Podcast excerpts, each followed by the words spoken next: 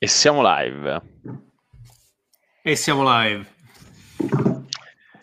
Bertoni, stasera non vuole dire siamo live perché... E siamo live. Ah, beh, c'è, c'è il lag in tutti esatto. Va bene, e salve a tutti. Ehm, allora, parto con una, con una buona notizia e una cattiva notizia. La buona notizia eh, abbiamo un argomento molto interessante stasera che discuteremo con i due ospiti in basso, che è la storia della moneta. Parleremo poi un po' di, di cryptocurrency per capirne un po' di più, uh, soprattutto per il nostro pubblico che magari non è, genera- che non è specialista sul tema. E infine parleremo dell'argomento che eh, nell'ultimo periodo sta salendo molto alla ribalta, che è quello dell'euro digitale e in generale di come le, le, banche centrali di mezzo mondo si stiano spostando su questa corsa alle valute digitali. La cattiva notizia è che oggi per la prima volta nella storia del podcast ci sono più studenti di dottorato che eh, praticamente altri ospiti, perché a parte Giulio che, che, è sempre lì, entrambi i nostri ospiti che sono Luciano Somoza e Tamaro Terracciano, che ringraziamo molto per la presenza al podcast stasera, eh, sono PhD candidates allo Swiss uh, Finance Institute, eh, spero di averlo detto bene, e, e sono proprio esperti di, di digital currency eh, vabbè, farò un'introduzione breve. Eh, diciamo, chi segue la mia bacheca personale ha, ha, avuto modo di vedere un paio di, di, articoli che parlavano di loro, tra cui uno del Financial Times che, che, parlava di una loro ricerca su Facebook Libra, che era la, vabbè, diciamo la cripto di Facebook. Poi avremo modo anche di parlare di questo perché forse non è proprio la definizione esatta. E, e insomma, poi credo, Luciano, correggimi se sbaglio, a breve partirete anche con una rubrica sul, su Su 24 Ore, giusto? Esatto, a breve avremo una rubrica su, su Econopoli sulle 24 in cui parleremo di, di questa rivoluzione in corso dell'euro digitale con interventi, cerchiamo sì un, un po' dall'accademia ma anche un po' dalla, dalle banche, dai consulenti, cercare di fare un dibattito il più ampio possibile perché queste cose stanno succedendo a grandissima velocità, sarà un grande cambio per tutti e non ne sta parlando quasi nessuno. E la BCE esatto. stessa ha lanciato una grande eh, dibattito pubblico, ha anche messo una piattaforma apposta per parlare di questa cosa per i prossimi sei mesi e prendere una decisione l'anno prossimo se l'euro avrà una versione digitale o meno. Comunque non ne va... A che numero un po' costo, No, la, invece la cosa che, che, volevo dire è che eh, questa, questa live a livello divulgativo sarà l'equivalente monetario della live che abbiamo fatto con Nicoletti, solo che eh, il professore di farmacologia, solo che con Nicoletti abbiamo parlato dell'effetto sulle persone della bamba e stasera parleremo dell'effetto delle, sulle persone del cash, però tendenzialmente sono, sono anche abbastanza paragonabili, nonché abbastanza intercorrelati. Um, e appunto inizierei da questo, e in realtà, chiederei a Luciano eh, di parlarci proprio un po' del concetto di moneta, un argomento che stavamo trattando con Giulio prima della, della live. E insomma, eh, diciamo come è nato il concetto di moneta e che impatto ha avuto su, sui trend, diciamo, socio-economici globali. Allora, eh, intanto grazie mille per ospitarci. Eh, noi ci occupiamo di queste cose da parecchio e solo recentemente tutto il resto del mondo si è accorto che sono cose interessanti, ci fa molto piacere. E la cosa interessante è che noi abbiamo avuto un sistema a cui siamo tutti abituati, un sistema di pagamento, un sistema di, di banconote, di conti correnti che diamo per scontato, in cui siamo nati noi, in cui sono nati i nostri genitori, ma su cui non ci poniamo molte domande. In realtà questo sistema in cui viviamo oggi è il frutto di qualche secolo di, di errori clamorosi, di drammi monetari e di cose esplose per aria. E, e quindi è uno dei sistemi possibili. Adesso questa cosa potrebbe cambiare con le versioni digitali. Allora, cos'è la moneta? La moneta è un mezzo di pagamento di base, no? quindi qualunque cosa che serva come mezzo di pagamento è una moneta. E, e ha tre funzioni di base. Cioè la prima, appunto, mezzo di pagamento, la seconda, unità di conto, cioè devo poter contare qualcosa in euro, in dollari, quanto vale, eh, quanto vale il servizio offerto da Generoso eh, a, a, Dubai, vale x miliardi di, di, di, di dollari, e, e la terza è riserva di valore, cioè, se io lavoro oggi e voglio consumare dopodomani, posso semplicemente eh, ricevere i miei soldi, metterli da parte e decidere di consumarli più tardi. Queste sono le tre funzioni di base che determinano che cos'è una moneta. Ora, ad esempio, però, se voi pensate quando fate un pagamento alla, all'S lunga, eh, un conto è se pagate in monetine, un conto è se pagate in banconote, un conto è se pagate con la carta. Sono tre cose diverse. Cioè, banalmente, quando pagate con la carta, quando fate pagamenti digitali, voi non state usando euro. Perché quelli non sono euro, quello è un credito che voi avete nei confronti di i crediti inteso alla vostra banca, denominato in euro. Quindi quando voi pagate l'S lunga, state dicendo in credito non devi, non devi più 50 euro a me, li devi al signor Caprotti. In questa transazione non ci sono euro, la transazione è denominata in euro. Quindi se uno usa solo carte, in realtà sta trasferendo credito da una banca all'altra e sta usando l'euro puramente come unità di conto. Le banconote invece sono euro. E, e, e gli euro sono, sono, due cose, c'è l'M0 quando si parla con, con, i, con i, banchieri centrali, eh, sono le banconote e, il, um, e, le riserve delle banche, cioè le banche hanno dei conti correnti a loro volta con la banca centrale, quelli sono euro. Quindi quando tu paghi signor Caprotti, eh, viene registrato in un, in un, in un leggio presso, presso Unicredit, a fine giornata tirano le somme con le altre banche, si sentono e dicono ok, netto le transazioni di oggi Unicredit deve intesa 200.000 euro, intesa ne deve la Cariparma X, pa, alza la cornetta, chiamano la Banca Centrale Europea, dicono Banca Centrale Europea, trasferisci 200.000 euro dal conto di Unicredit a quello di intesa. Questo è quello che avviene dietro le quinte, in cui si vanno a saldare questi debiti. E le banconote invece sono emesse dalla banca centrale e le banconote come le conosciamo oggi, anche ancora, è una cosa abbastanza straordinaria, cioè il fatto che quel pezzo di carta, che tu sia disposto a lavorare per un pezzo di carta stampata è una cosa straordinaria e non è stato così per tantissimi secoli. Cioè, tutti i tentativi di fare questa cosa sono falliti miseramente per circa un millennio, fino ad arrivare a 40 anni fa in cui la gente si è convinta che effettivamente quel pezzo di carta lì vale qualcosa, ma vale qualcosa perché ci ha messi d'accordo che vale qualcosa. E quella si chiama è, è fiat currency. Fiat, avete presente la Bibbia, il terzo versetto, fiat lux, che ci sia la luce. No, il governo dice questa è la valuta, che ci sia una valuta. Eh, non è scontato e non l'è stato pertanto, poi siamo su tutte le volte che sono andate male queste cose qua. Le monete in realtà è un'altra cosa ancora, che pochi sanno, ormai nel mondo moderno non, tutte queste cose vengono fatte dalla banca centrale, però l'autorità che emette le monete è il governo. Eh, ad esempio negli Stati Uniti nella crisi del 2011 a un certo punto avevano il problema che il governo voleva fare più debito di quello che riusciva a fare il, gover- il, il, congresso e un modo per aggirarlo era stato proposto, ma il segretario del tesoro può stampare una singola moneta, una, di platino, con su 12 zeri, con scritto 1 trillion dollar, depositarla verso, presso la Fed e il governo ha un trilione presso la Fed da spendere.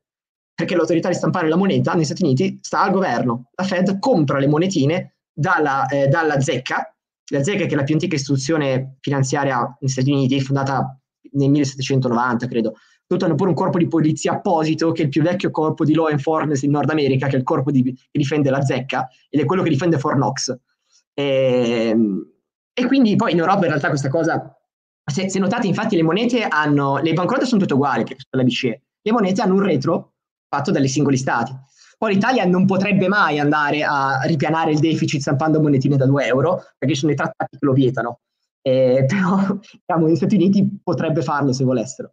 Oltretutto in Europa lo sanno in pochi, è illegale fare transazioni con più di 50 monete alla volta, a prescindere dal loro valore, per evitare che la gente faccia, che gli stati facciano arbitraggio su questa cosa qua sostanzialmente. Quindi questo per dire che appunto, sembra una roba totalmente precaria e, e, ed è il frutto di 2500 anni di, di, di, di tentativi. Poi Jenny voleva fare qual è l'impatto società e come, vuole, come è voluta questa cosa, no? Allora, su quello... Sì, poi io forse ho un paio di, forse un paio di follow up da, da chiedere, ma diciamo... Sì, beh, infatti facciamo parlare un po' e poi mano a mano lo... Va bene, fermatemi perché io sono abbastanza... Ho pure una collezione molto grande ormai di esperimenti monetari falliti, un sacco di banconote che girano per casa e, e, posso parlare per ore di queste cose qua. Diciamo che 80% sono, sono Sud America. Chiaramente, ma in realtà dipende perché quelle tipo eh, tedeschi ne ho tantissime perché loro hanno fatto i peggiori disastri monetari della storia dell'umanità, li hanno fatti, li hanno fatti i tedeschi. Eh, negli anni 20 anche gli americani anche quelli quindi sì no i tedeschi hanno fatto veramente cose di una fantasia che cioè Tremonti è, è, è un grigio burocrate a confronto e anche gli americani ne hanno fatte tantissime nell'Ottocento di cose strane allora, no, la moneta, eh, le prime forme primitive sono la gente si scambia oggetti che servono a qualcos'altro, quindi la moneta merce.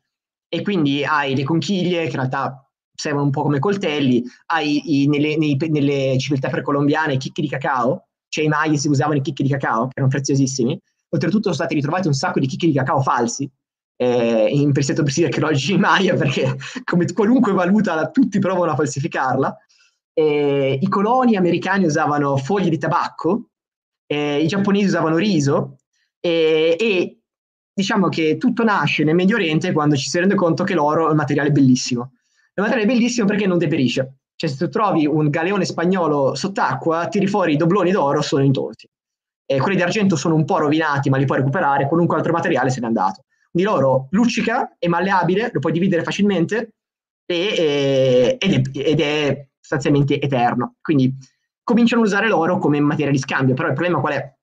Quanto oro ogni volta devi stare lì a pesare, ogni volta devi verificare la qualità della cosa e, e non è facile. L'invenzione è nel 600 a.C. grosso modo in Lidia, cioè nell'Egeo in Grecia. Un, un, un, governo locale stampa una moneta con su un leone e quella è la prima moneta della storia dell'umanità.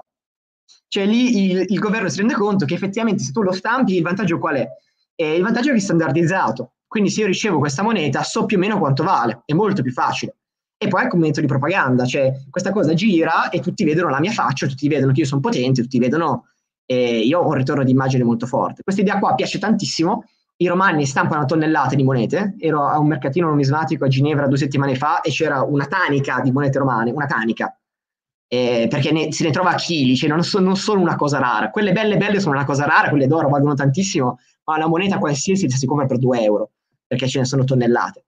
Tra i romani inventano questa simpatica cosa che cominciano a togliere il materiale, l'argento che c'è nelle monete, fino ad arrivare a monete che non hanno praticamente argento, perché il governo chiaramente cercava sempre di levare un pezzettino, un pezzettino, un pezzettino, la gente se ne accorgeva sempre con un po' di ritardo, questo garantiva un minimo di, di, di, di ritorno in più nel breve periodo, distruggendo la valuta sul lungo. E questa è, è una costante.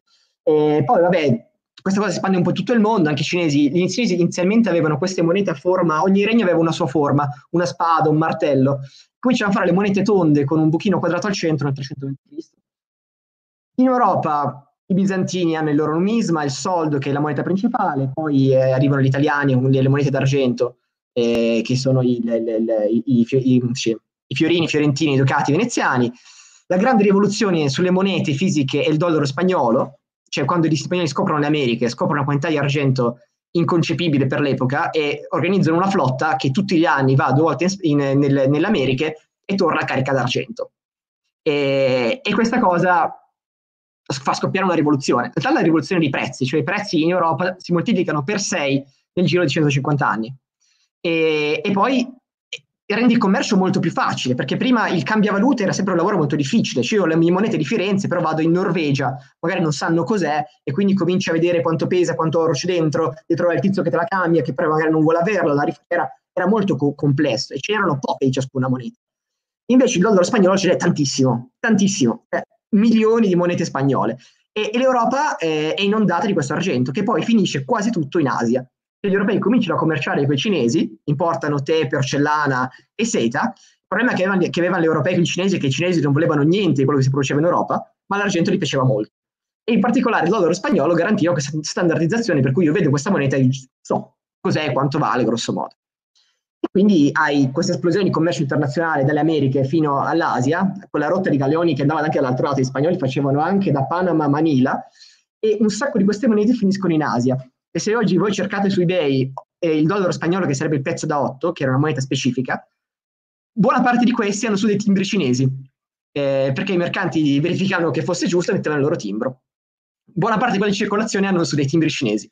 Ed è talmente importante che ancora fino all'Ottocento, quando fanno le varie eh, riforme monetarie in Cina e Giappone, prendono come, come riferimento il dollaro messicano, che il Messico, diventato indipendente, continua a stampare le stesse monete identiche, cambiando solo il logo, e i giapponesi e i cinesi continuano a usarle. Il Giappone a un certo punto adotta il dollaro messicano come valuta propria, stampandoci in, in cima il, il, simbolo dell'imperatore. E per dire quanto è importante il dollaro spagnolo, e quando gli Stati Uniti fanno la loro indipendenza nel 1700 e lanciano il dollaro americano, il riferimento loro era il dollaro spagnolo. Quindi i dollari americani inizialmente erano convertibili in dollari spagnoli, che rimangono valuta a corso legale. Corso legale vuol dire che non la si può rifiutare in transazioni, è valida per transazioni, fino al 1853. Cioè Lincoln da ragazzino usava i dollari spagnoli nel, nel, a casa sua, molto probabilmente. Ora, in questo eh, il grande cambiamento sono le monete di carta. Perché nascono? Nascono perché quelle di metallo pesano. Specialmente in Cina, che i monetelle d'argento non avevano, prende gli spagnoli, perché storicamente non, non, non, si era diffuso l'uso della moneta d'argento e d'oro, avevano queste monete che pesavano tantissimo. Cioè erano tante piccole di, di argento e bronzo, questo buco, quindi mettevano una stringa per tenere le monete e se la pendevano alla cinta. Però quando devi comprare un bue, un aratro, portando dietro una carrozza di, di monetine di metallo, pesa. E, e, la, la, la, scintilla è stata a un certo punto una provincia, lo Sichuan, che viene obbligata a usare monete d'acciaio, perché l'imperatore aveva paura che visione mercantilistica del mondo, che, che il, la valuta cinese andasse all'estero e che, che, andasse in altri paesi, che circolasse troppo. Questa qua era una, una, provincia di frontiera e gli obbliga a usare queste monete più pesanti. E in risposta i mercanti cosa fanno? Dicono ok, basta, non riusciamo a trasportarle, le mettiamo in un magazzino, il magazzino ci dà delle ricevute e noi queste ricevute le usiamo per scambiarci beni, quindi non ti do più le monete di, di, di, di bronzo, di, acciaio, ti do moneta, un pezzo di carta che dice che tu hai diritto a ritirarle presso il magazzino. Questa cosa qua è, ha subito un successo pazzesco e il governo dice, ah che bello, ma eh, Pram nazionalizza, nazionalizza la cosa. E si rende conto che può stampare molti più pezzi di carta di quanti cose hanno in magazzino. Eh, perché chi è che va a ritirarli, poi può anche evitare che li ritirino, puoi mettere dei, dei controlli su questa cosa qua, meraviglioso, no? La linea delle uova d'oro. Tre minuti scoppia iperinflazione. I pezzi di carta non valgono più nulla, ci provano un sacco di volte in questa cosa, addirittura a un certo punto il Kublai Khan della dinastia Yuan ti eh, crea i suoi eh, Yao Chao, che era una moneta che addirittura non potevi neanche convertire, che è la prima fiat currency. Cioè le prime banconote di senso moderno sono questi Yao Chao del Kublai Khan, che naturalmente nel giro di sei mesi nessuno vuole più e, e scompaiono dalla storia. Cioè, scusami se queste cose le vede. Luciano, scusami tantissimo se ti interrompo, ma ripeto, io sono qua sono lo scemo del giro, quindi ti, ti, ti chiedo chiarimento. Che differenza c'è fra questo tipo di moneta e quella che hai descritto precedentemente? Cioè, nel senso, perché ehm, questa non fa iperinflazione, cioè questa fa iperinflazione e quell'altra no, cioè non ho capito questo punto. Entrambi fanno iperinflazione, questa okay. molto di più, perché le altre quantomeno avevi questa promessa che con quel pezzo di carta potevi andare al magazzino e farti dare la moneta vera, quella di metallo. Questa addirittura non aveva neanche quella promessa l'accetti perché l'accetti. No? Quindi okay, quell'altra era una moneta rappresentativa, cioè rappresentava un valore vero nel magazzino. Questa era una moneta fiat, fidati del governo. Entrambe finiscono male perché nel primo caso ne stampano molte di più di quanto ne avevano in magazzino, nel secondo caso addirittura non c'era neanche un magazzino e i cinesi non erano scemi e dicono no. E Marco Polo fa in tempo a vedere questa cosa, la riporta in Europa, in Europa arriva questa idea a un certo punto da, da racconti di Marco Polo e poi nella Cina scompare, cioè loro smettono di stampare moneta cartacea perché non funzionava. La storia riparte nel 1600 eh, in Europa. Cioè a un certo punto, guerra del 600, eh, un re inglese aveva, fatto questi, aveva sequestrato un sacco di oro ai nobili per pagarsi le guerre e i nobili, un po' stufi di questa roba qua, cominciano a depositare il loro, il loro, il loro oro in posto a posto che nel castello dove venivano gli esattori, lo mettevano presso gli orafi di Londra. Orafi che lavorando con loro avevano dei cavò. E gli orafi cominciano a dare dei pezzi di carta in cambio dei depositi d'oro.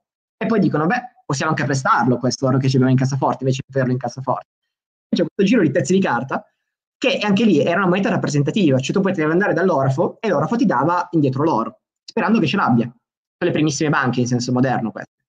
Gli svedesi, stessa cosa, avevano queste monete, perché per come la storia è lunga, però hanno queste monete di rame enormi, pesantissime, fanno una banca che dice semplicemente ok, dammi pezzi, le monete di, di rame, ti do il pezzo di carta, poi comincia a fare prestiti, poi comincia a stampare talmente tanti pezzi di carta che fallisce nel giro di due anni. Questa è la costante di tutti gli esperimenti monetari. E due anni dopo la nazionalizzano e diventa la banca centrale svedese che ancora in attività.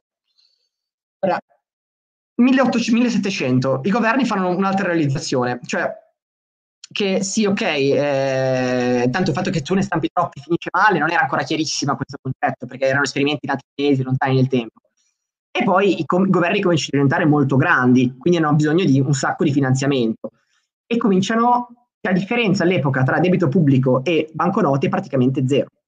Cioè, un modo di fare il debito pubblico è fare una banconota, perché la banconota c'ha scritto ti darò oro e argento in data X. Forse, un po'. Però quello è un debito che il governo sta, si sta facendo, no?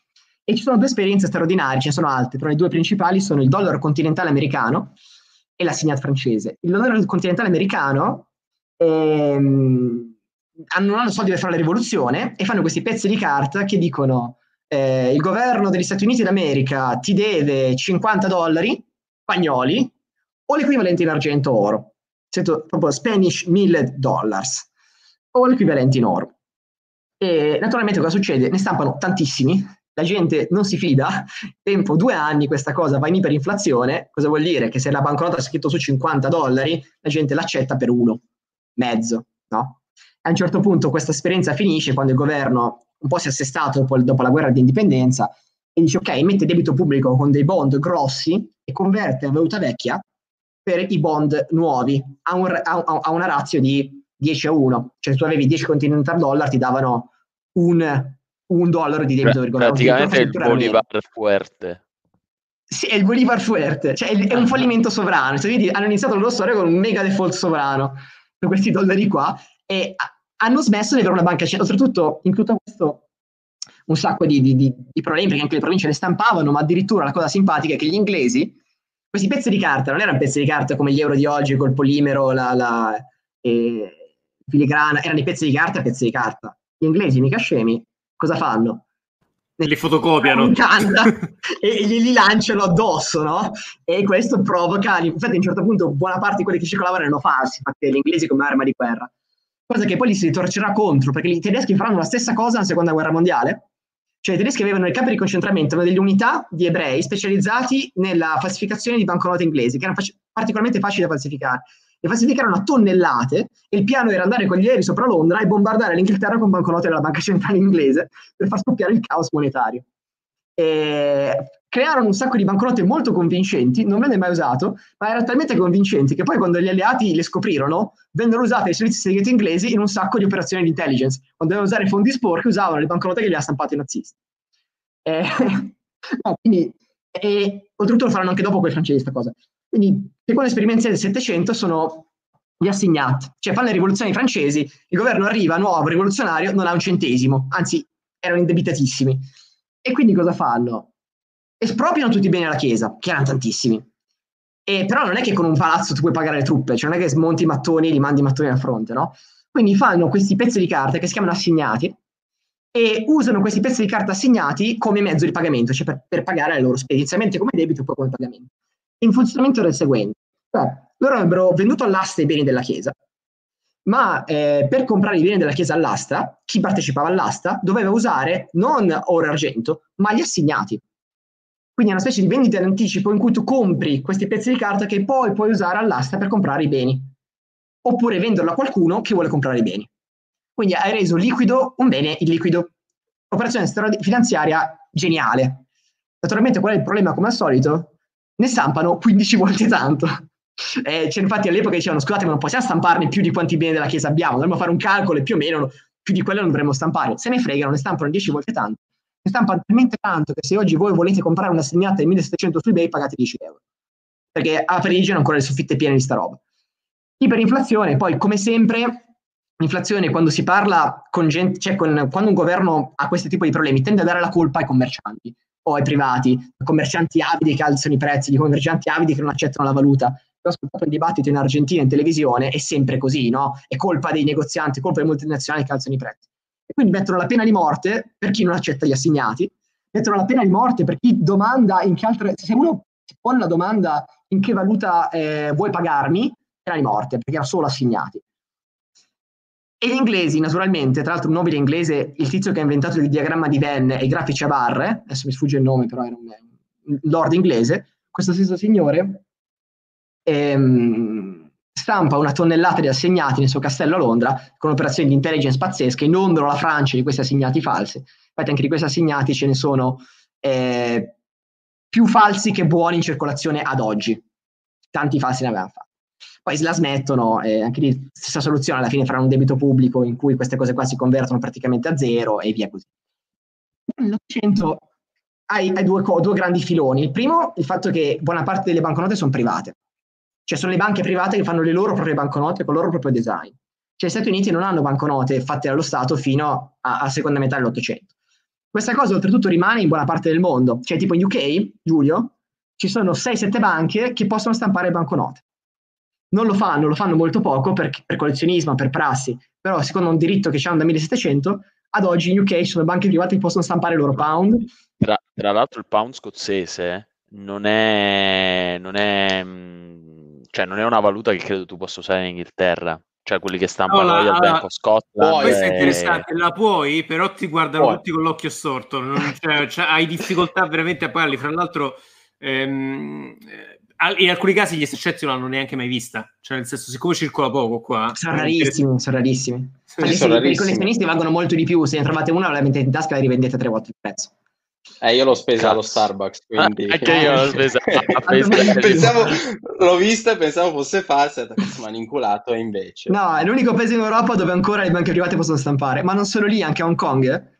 C'è Hong Kong, per dire, eh, non c'è una banca centrale, c'è un currency board, e le banconote in stragrande maggioranza sono stampate da banche private. Cioè HSBC stampa le banconote di Hong Kong insieme ad altre due banche.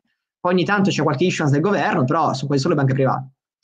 Eh, in Italia c'erano, dopo l'unità d'Italia c'erano 6-7 banche che, potevano, che avevano la, la, licenza per stampare, finché ne, a fine 1800, avevano delle quote su quanto potevano stampare, a fine 1800 c'era scoppia lo scandalo della banca romana in cui scoprono che la banca romana stampava il doppio della quota per dare i soldi ai politici sotto banco, eh, al che eh, chiudono tutto e fa la Banca d'Italia.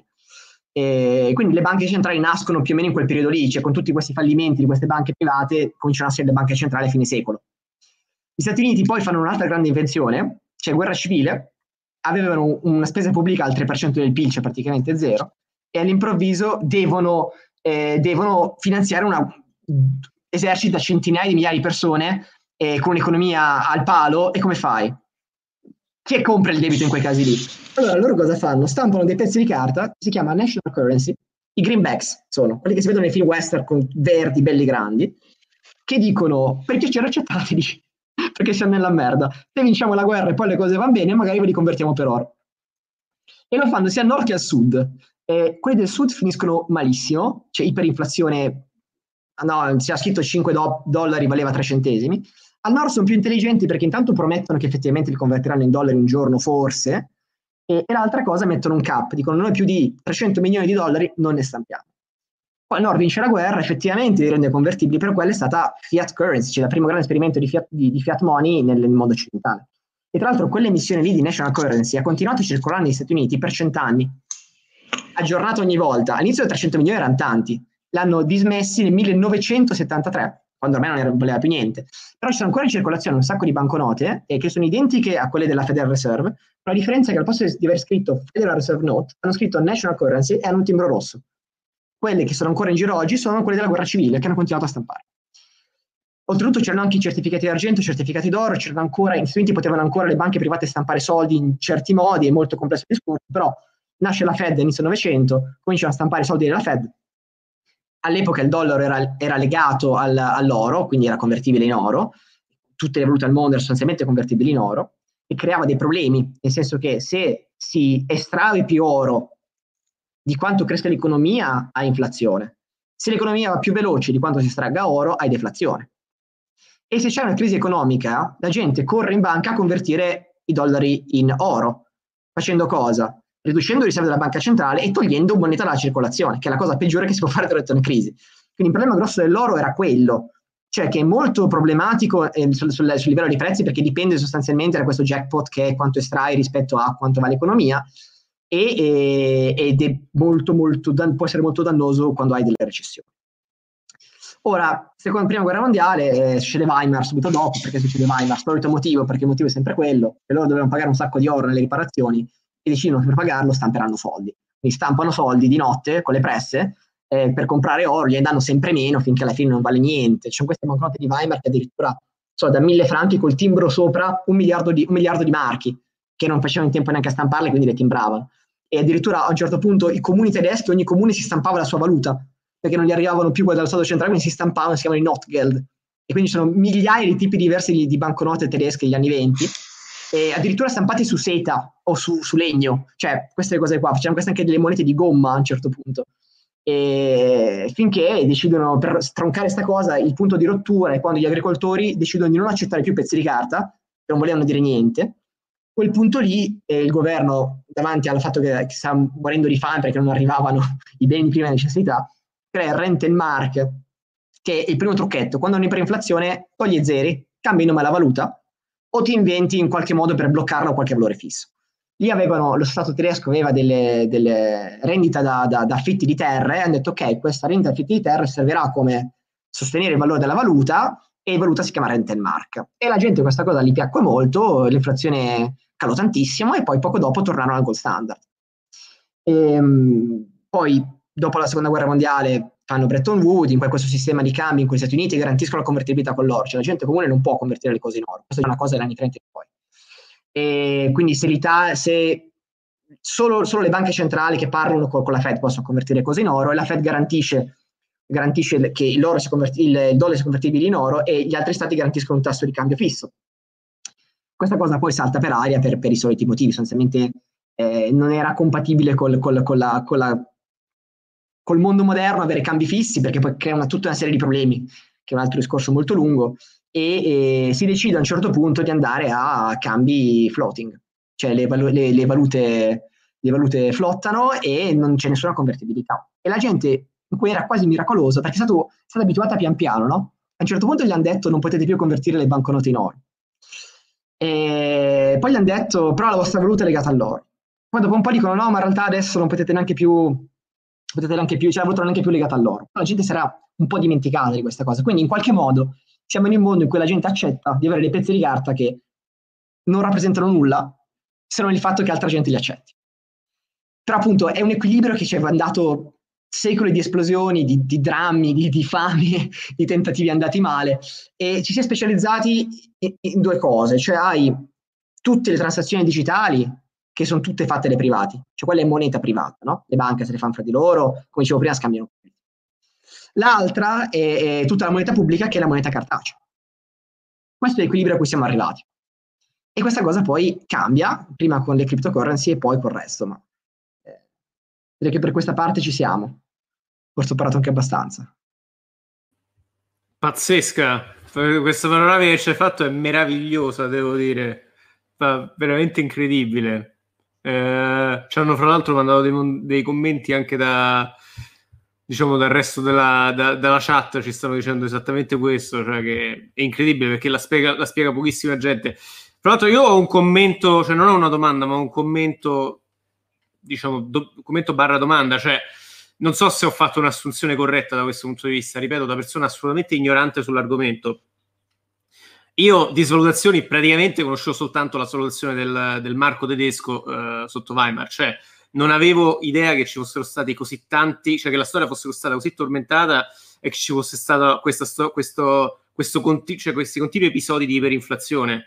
E, ehm, diciamo che la, la, la, prima domanda che mi viene spontanea è l'implicazione politica che questa storia gigantesca ha e, e ehm, diciamo diciamo, de- non voglio fare un discorso ideologico, nel senso, al di là del fatto che uno sia favorevole o, contrario all'Unione Europea, no? uno dei grossi topic che ci sono adesso è eh, ci conviene l'euro o non ci conviene l'euro. Allora, eh, penso che questa sia una domanda che, tra virgolette, se volete poi ne possiamo parlare dopo, diciamo adesso non è proprio il focus della live. La domanda che ho è, mi pare di capire da quello che hai detto te, che comunque stampare moneta, al di là che uno scelga l'euro o una nuova lira o quello che è, mi pare di, capire non sia la soluzione. Non, ho, non, so se sto dicendo una corbelleria o, o questa diciamo è una col- conclusione logica. Ecco. No, è abbastanza logico, nel senso che c'era un famoso detto di Milton Friedman, no? there is no such a thing as a free lunch. Non ci sono pasti gratis, no? Quindi eh, la moneta non è neutrale, cioè può avere degli effetti positivi, no? Quindi se tu uno shop puoi gestire queste cose, cioè non è che non conta mai niente.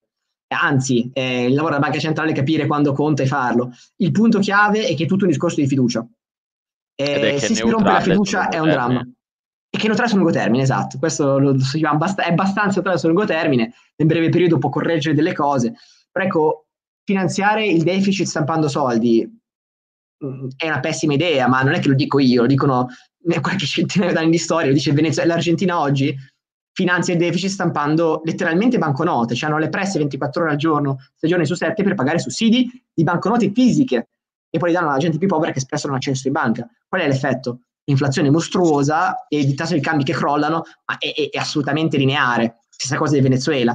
Cioè, il punto è che tutti quelli che pensano che stampando soldi si risolvono i problemi è falso. Quelli che pensano che stampando soldi in alcuni casi si possono mitigare alcuni problemi, sì. Eh, però appunto è molto molto molto delicato, non è un tema da affrontare in piazza quanti soldi stampiamo, è un tema da affrontare eh, all'interno di banche centrali con, eh, con molta, molta cautela. Tammy, vuoi aggiungere qualcosa?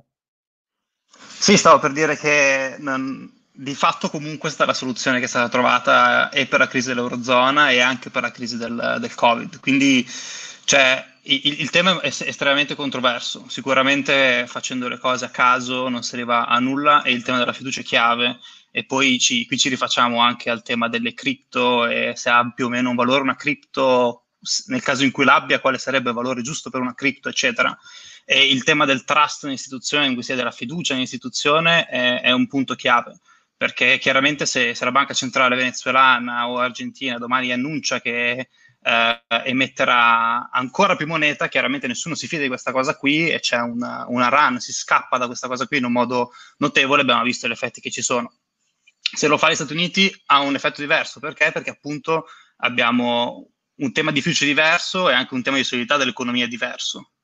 Quindi il, il, discorso euro, non euro, eccetera, sotto questo aspetto qui è stato estremamente utile perché adesso l'euro non compete assolutamente col dollaro come, volete, come moneta di riserva internazionale, però è un buon candidato, cioè potrebbe avere o potrebbe sviluppare in futuro quelle capacità e caratteristiche ai mercati che possano diciamo, permettergli di, di competere anche con uh, col dollaro che sembra è sicuramente egemone ma sembra avere una tendenza a cui sia un outlook negativo eh, specialmente visti le, le, le, progressioni diciamo, che si fa dal lato, dal lato asiatico.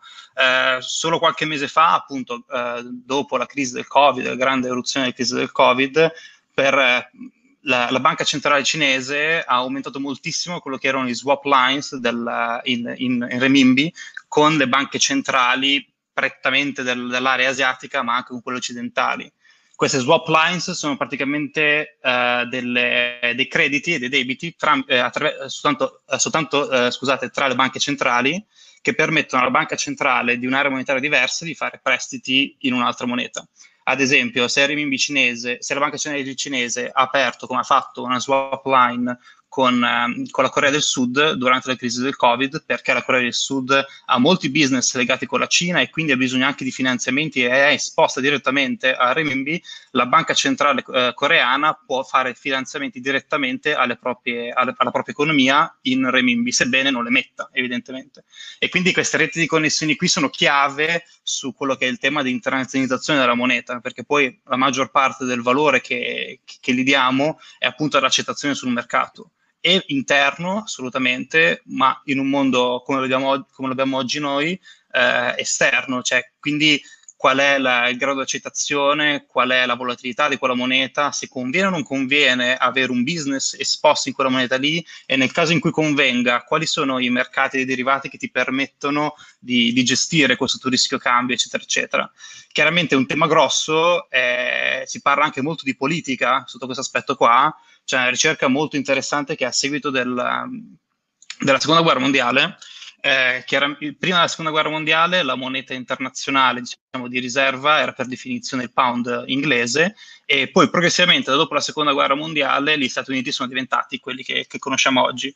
E tra i modi eh, diciamo, di egemonizzazione del, de, del, del, mondo in questo senso, loro sfruttavano i loro accordi politici e militari con, le, con i vari paesi per far sì che poi la banca centrale, il paese di destinazione, tenesse i dollari come riserva nel caso in cui succedesse qualcosa. E quindi progressivamente fare parte di questo network interessava tutti e quindi gli Stati Uniti sono, sono, diventati quelli che sono diventati. Poi al tempo avevano anche il vantaggio grosso di essere un'economia enorme, la più grande del mondo, e quindi erano anche in termini commerciali eh, molto attraenti per tutte quante le economie, soprattutto quelle occidentali. Infatti noi eh, a seguito per, la risoluzione della, della, seconda guerra mondiale in primis, poi a seguito siamo stati molto vicini agli Stati Uniti anche per mera convenienza economica. Adesso guardiamo all'Oriente con più, più interesse, abbiamo visto in, in primavera eh, e prima i rapporti tra il governo e, e, la Cina perché adesso è quello il mercato in, in cui vorremmo sbucare. Però eh, le, diciamo, le connessioni in termini di geopolitica e militare sono estremamente importanti e, e, e, rafforzano anche queste, quelle che è il ruolo della, della moneta in, in, termini internazionali. Adesso il, tutto il discorso che si fa sulle central bank digital currency, eccetera, ha anche diciamo, questa sfaccettatura molto di political economy, se vogliamo.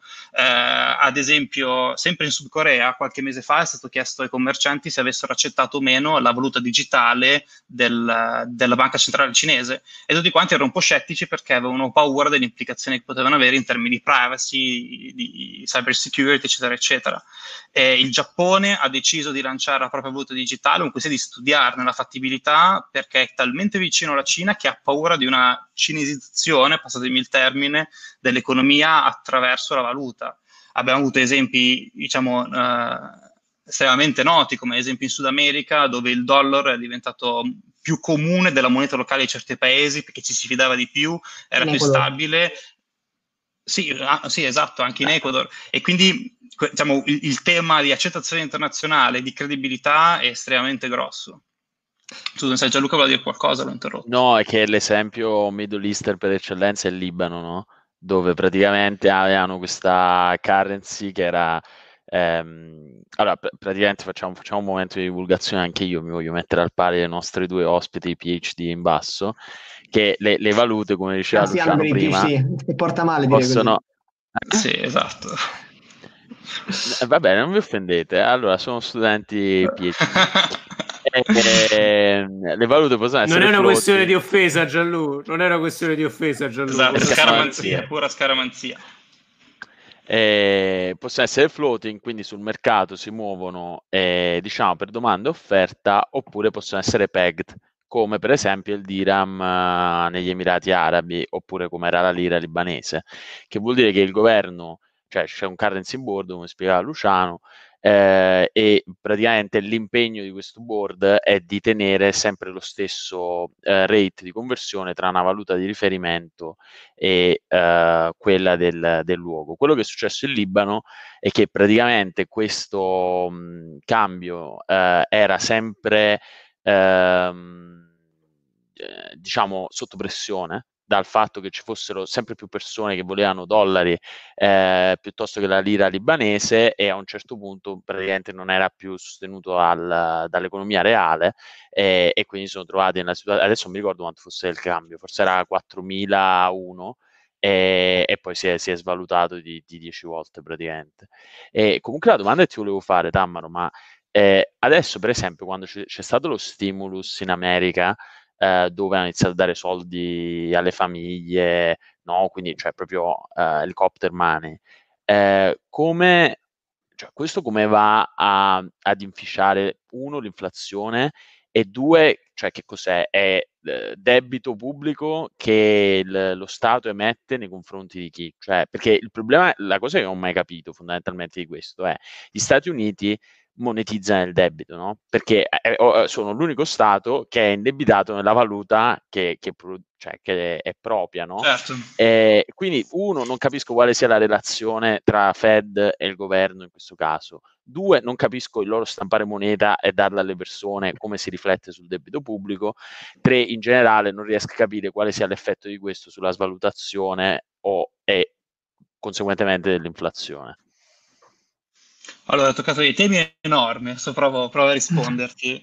Eh, l'helicopter money è, è, chiaramente una misura che viene fatta soltanto in casi estremi, come quello che vediamo oggi, e per far sì che l'economia non caschi. Quindi è, è un palliativo per far sì che short term le cose, cioè ci sia ancora una domanda sufficiente per far sì che l'economia non collassi. Non so se hai visto di recente il grafico del, della disoccupazione che è andato veramente off chart in modo incredibile e allora ho detto ok, bisogna fare qualsiasi cosa adesso per, per salvare il salvabile. E quindi abbiamo visto anche recentemente che ci sono stati interventi per salvare anche entità non considerate di rischio sistemico. Cosa vuol dire? Di solito la razio è che eh, l'impresa privata, se fallisce, viene lasciata fallire, a meno che il suo fallimento non possa generare danni più grossi del, del, semplice fallimento dell'impresa stessa e chiaramente qui ci vengono in mente le banche e tutti i salvataggi bancari che ci sono stati eh, a seguito della crisi del 2008 e poi del, della crisi del debito sovrano americano. Per quanto riguarda il, il link con l'inflazione, eh, in realtà è un tema che è molto aperto tutt'oggi perché questa relazione moneta-inflazione sembra eh, passami il termine, non esserci più, nel senso che abbiamo emesso un, un sacco di quantità di moneta, eh, però l'inflazione non sembra reagire di conseguenza. Questo perché? Perché il, l'emissione della moneta di per sé non, cioè ci sono delle precondizioni tale per cui questa cosa qua possa esplodere. Se un'economia che non tira, i prestiti alle imprese calano, eh, l'euro addizionale ha una capacità inflattiva che è molto minore se l'economia spinge molto e invece eh, deve essere in qualche modo contenuta dalla banca centrale. E questo è essenzialmente quello che fa una banca centrale, quello che è la politica monetaria.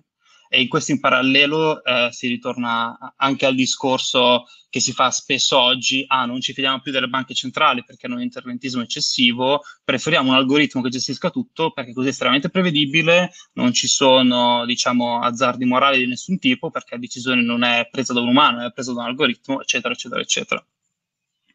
E... Posso aggiungere una cosa? Certo. Eh, sull'inflazione c'è il discorso che non è che stampo soldi c'è inflazione, stampo soldi e circolano e c'è inflazione. Esatto. Quindi il punto chiave è che storicamente quando, quando questi governi statali stampavano soldi andavano direttamente in mano a qualcuno.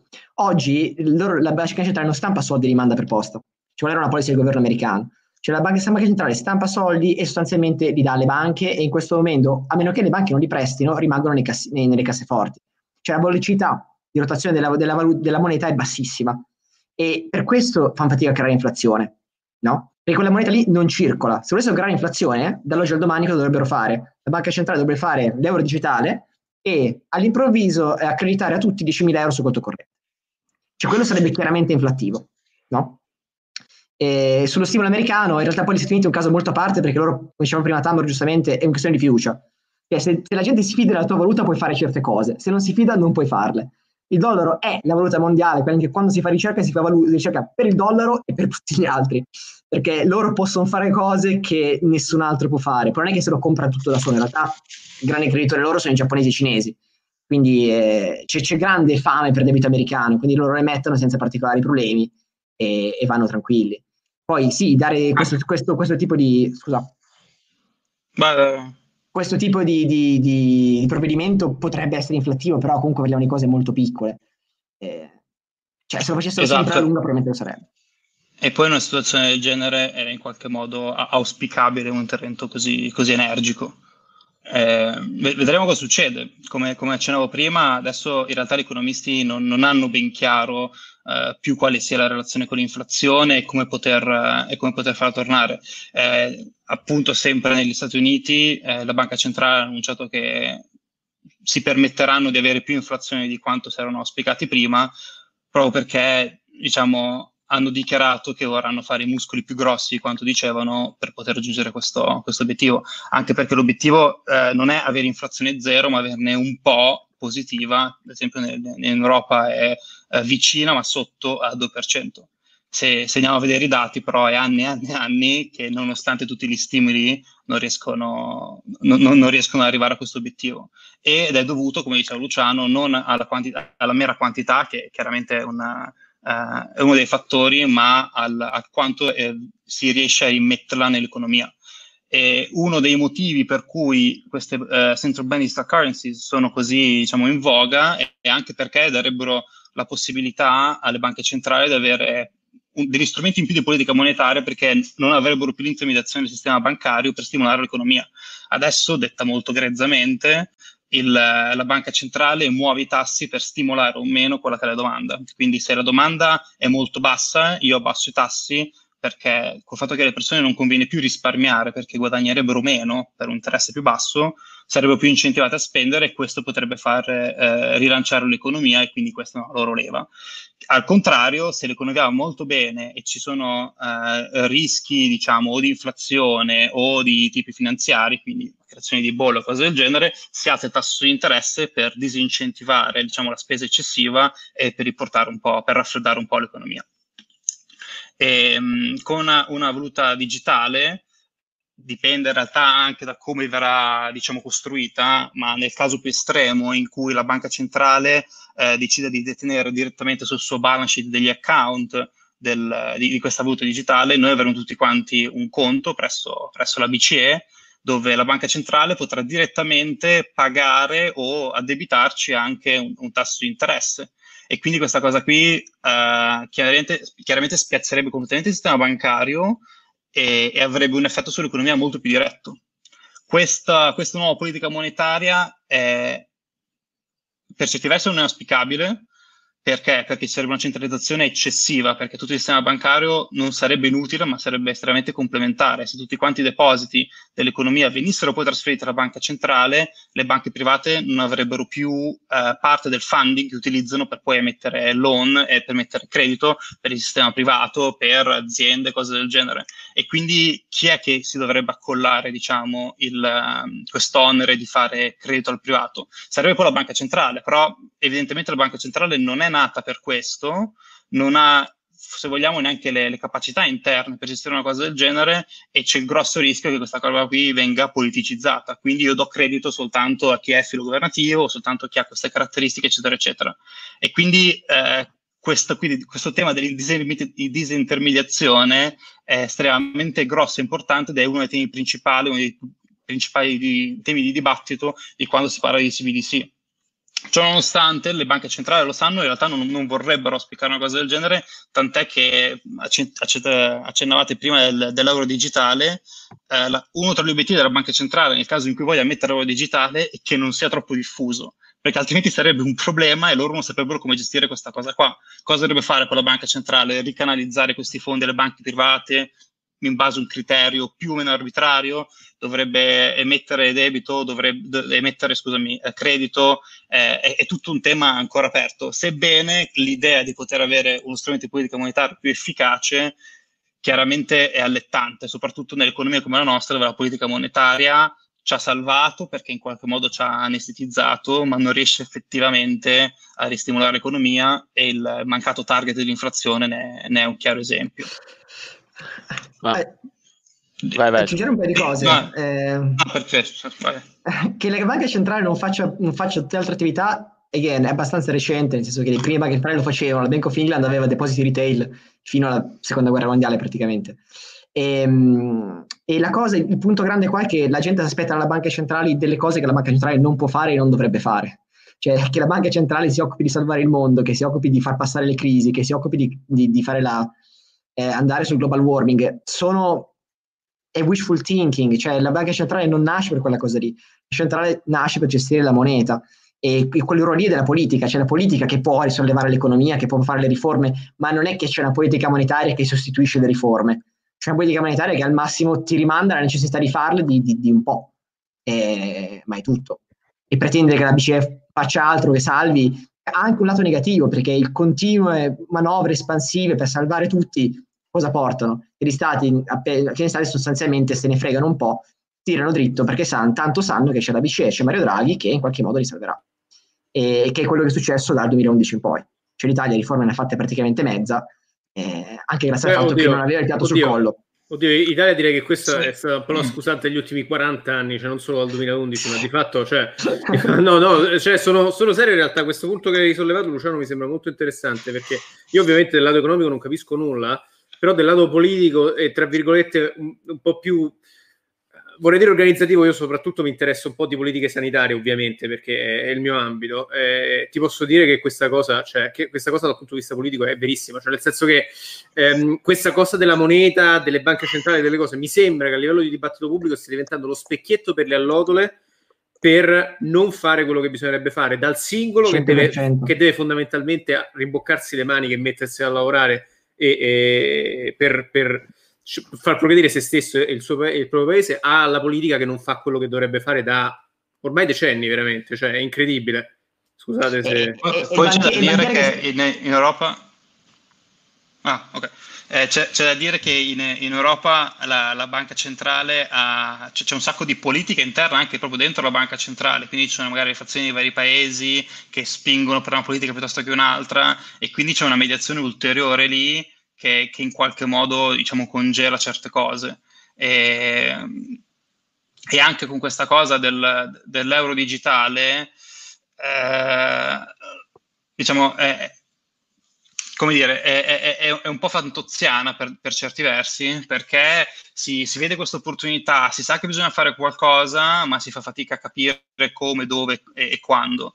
Hanno messo sì questo report dicendo che vogliono aprire il dibattito pubblico, eccetera, eccetera. Hanno addirittura messo fuori un, uh, un sondaggio eh, dove tutti quanti possono, dove tutti possono partecipare, rispondere, dare le proprie preferenze sul fatto che l'euro digitale debba essere più sicuro in termini di privacy piuttosto che debba essere utilizzabile offline, eccetera, eccetera, ma dei quesiti sono talmente, talmente no, specifici che anche ridere.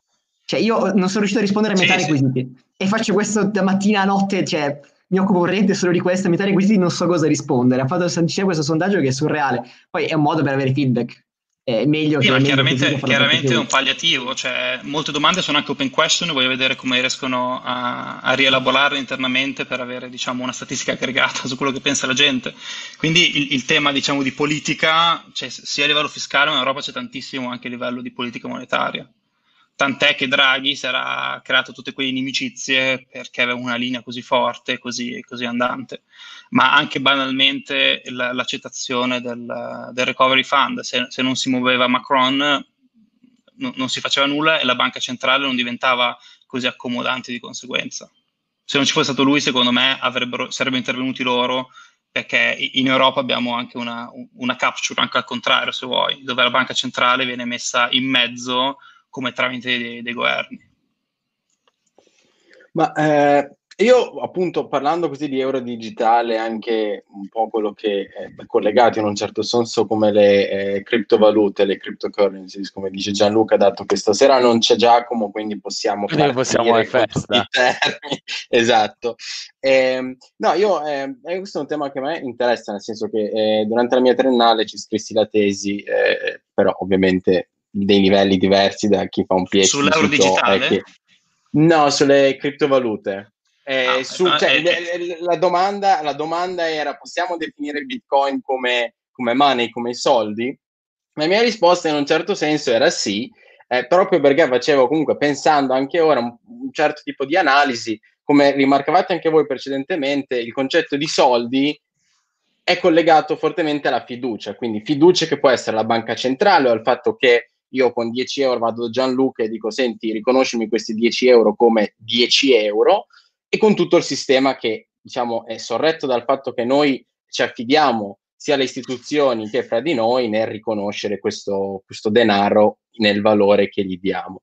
E pensando anche un po' alle criptovalute, ma ai bitcoin in particolare, la fiducia esiste, diciamo che è spostata dal, dalla banca centrale a più a un algoritmo, quindi un qualcosa di digitale, malgrado questo algoritmo sia comunque scritto da, eh, sia stato scritto da una persona che sia eh, conosciuto dallo pseudonimo di Satoshi Nakamoto, ma comunque un collettivo, una persona, la fiducia viene traslata da una banca centrale in istituzioni a un codice eh, un algoritmo comunque scritto, che comunque non, non cancella questo concetto di fiducia che noi diamo.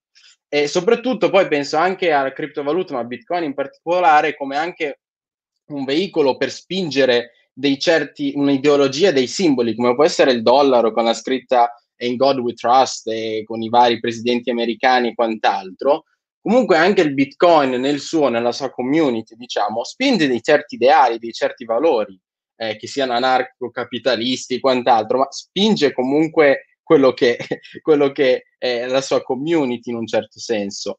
Però ci sono ovviamente dei, dei, dei, delle cose da considerare, come, come, il fatto che Bitcoin abbia una, diciamo, una massa monetaria, un'offerta di moneta già determinata, che viene, che viene pian piano rilasciata, che cambia, ovviamente adesso non mi ricordo, ci sono ovviamente anche lì gli algoritmi che definiscono quanti blocchi rilasciare e quant'altro, ma questo ha delle implicazioni diverse da quello che può essere la moneta normale eh, di uno Stato sovrano eh, come gli Stati Uniti, che, eh, come dicevate voi prima, possono decidere comunque di stampare, produrre aggiungere moneta, eh, mentre con Bitcoin sappiamo che eh, l'offerta è, è, è, quella, è ben delineata, almeno questo è quello che sappiamo, ci fidiamo di questo, la fiducia nell'algoritmo, e, ehm, e soprattutto eh, diciamo che funziona in un certo senso come riserva di valore, come unità di conto, anche come mezzo di pagamento.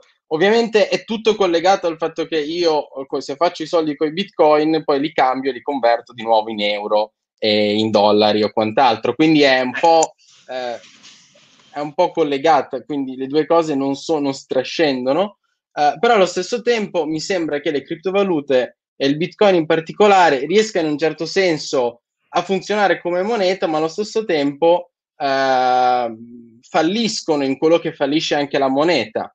E, e, poi mi viene da domandare quale Stato, quale società in cui ci sono degli stati sovrani che eh, producono denaro e moneta eh, come anche un, un'azione per, per, per, dimostrare la loro sovranità e potere, come può oh, una società accettare il fatto che esista qualcosa come le criptovalute che sono totalmente indipendenti per quanto riguarda eh, uno Stato sovrano e, e, da lì vorrei anche chiedervi qual è la differenza fra una, una criptovaluta e un euro digitale.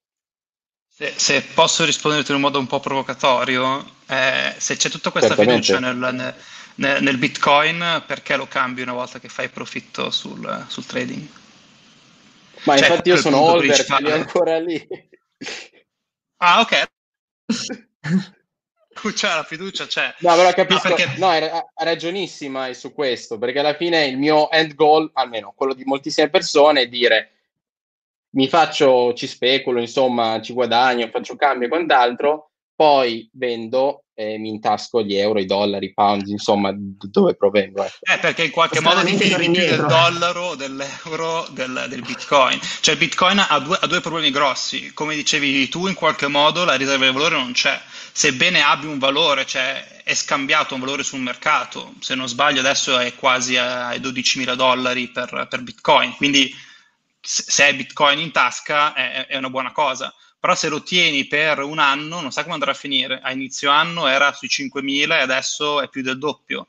Però sapevamo che ormai, quasi due anni fa, era 20.000. Cioè, quindi per chiunque voglia fare business eh, è, è, impossibile gestire la cassa in questo modo qua, anche perché non ci sono mercati di riferimento su, sui cambi. La liquidità è quella che è, ci vuole tanto tempo, è molto costoso e, e l'accettazione per questi motivi qua non è, non è, globale.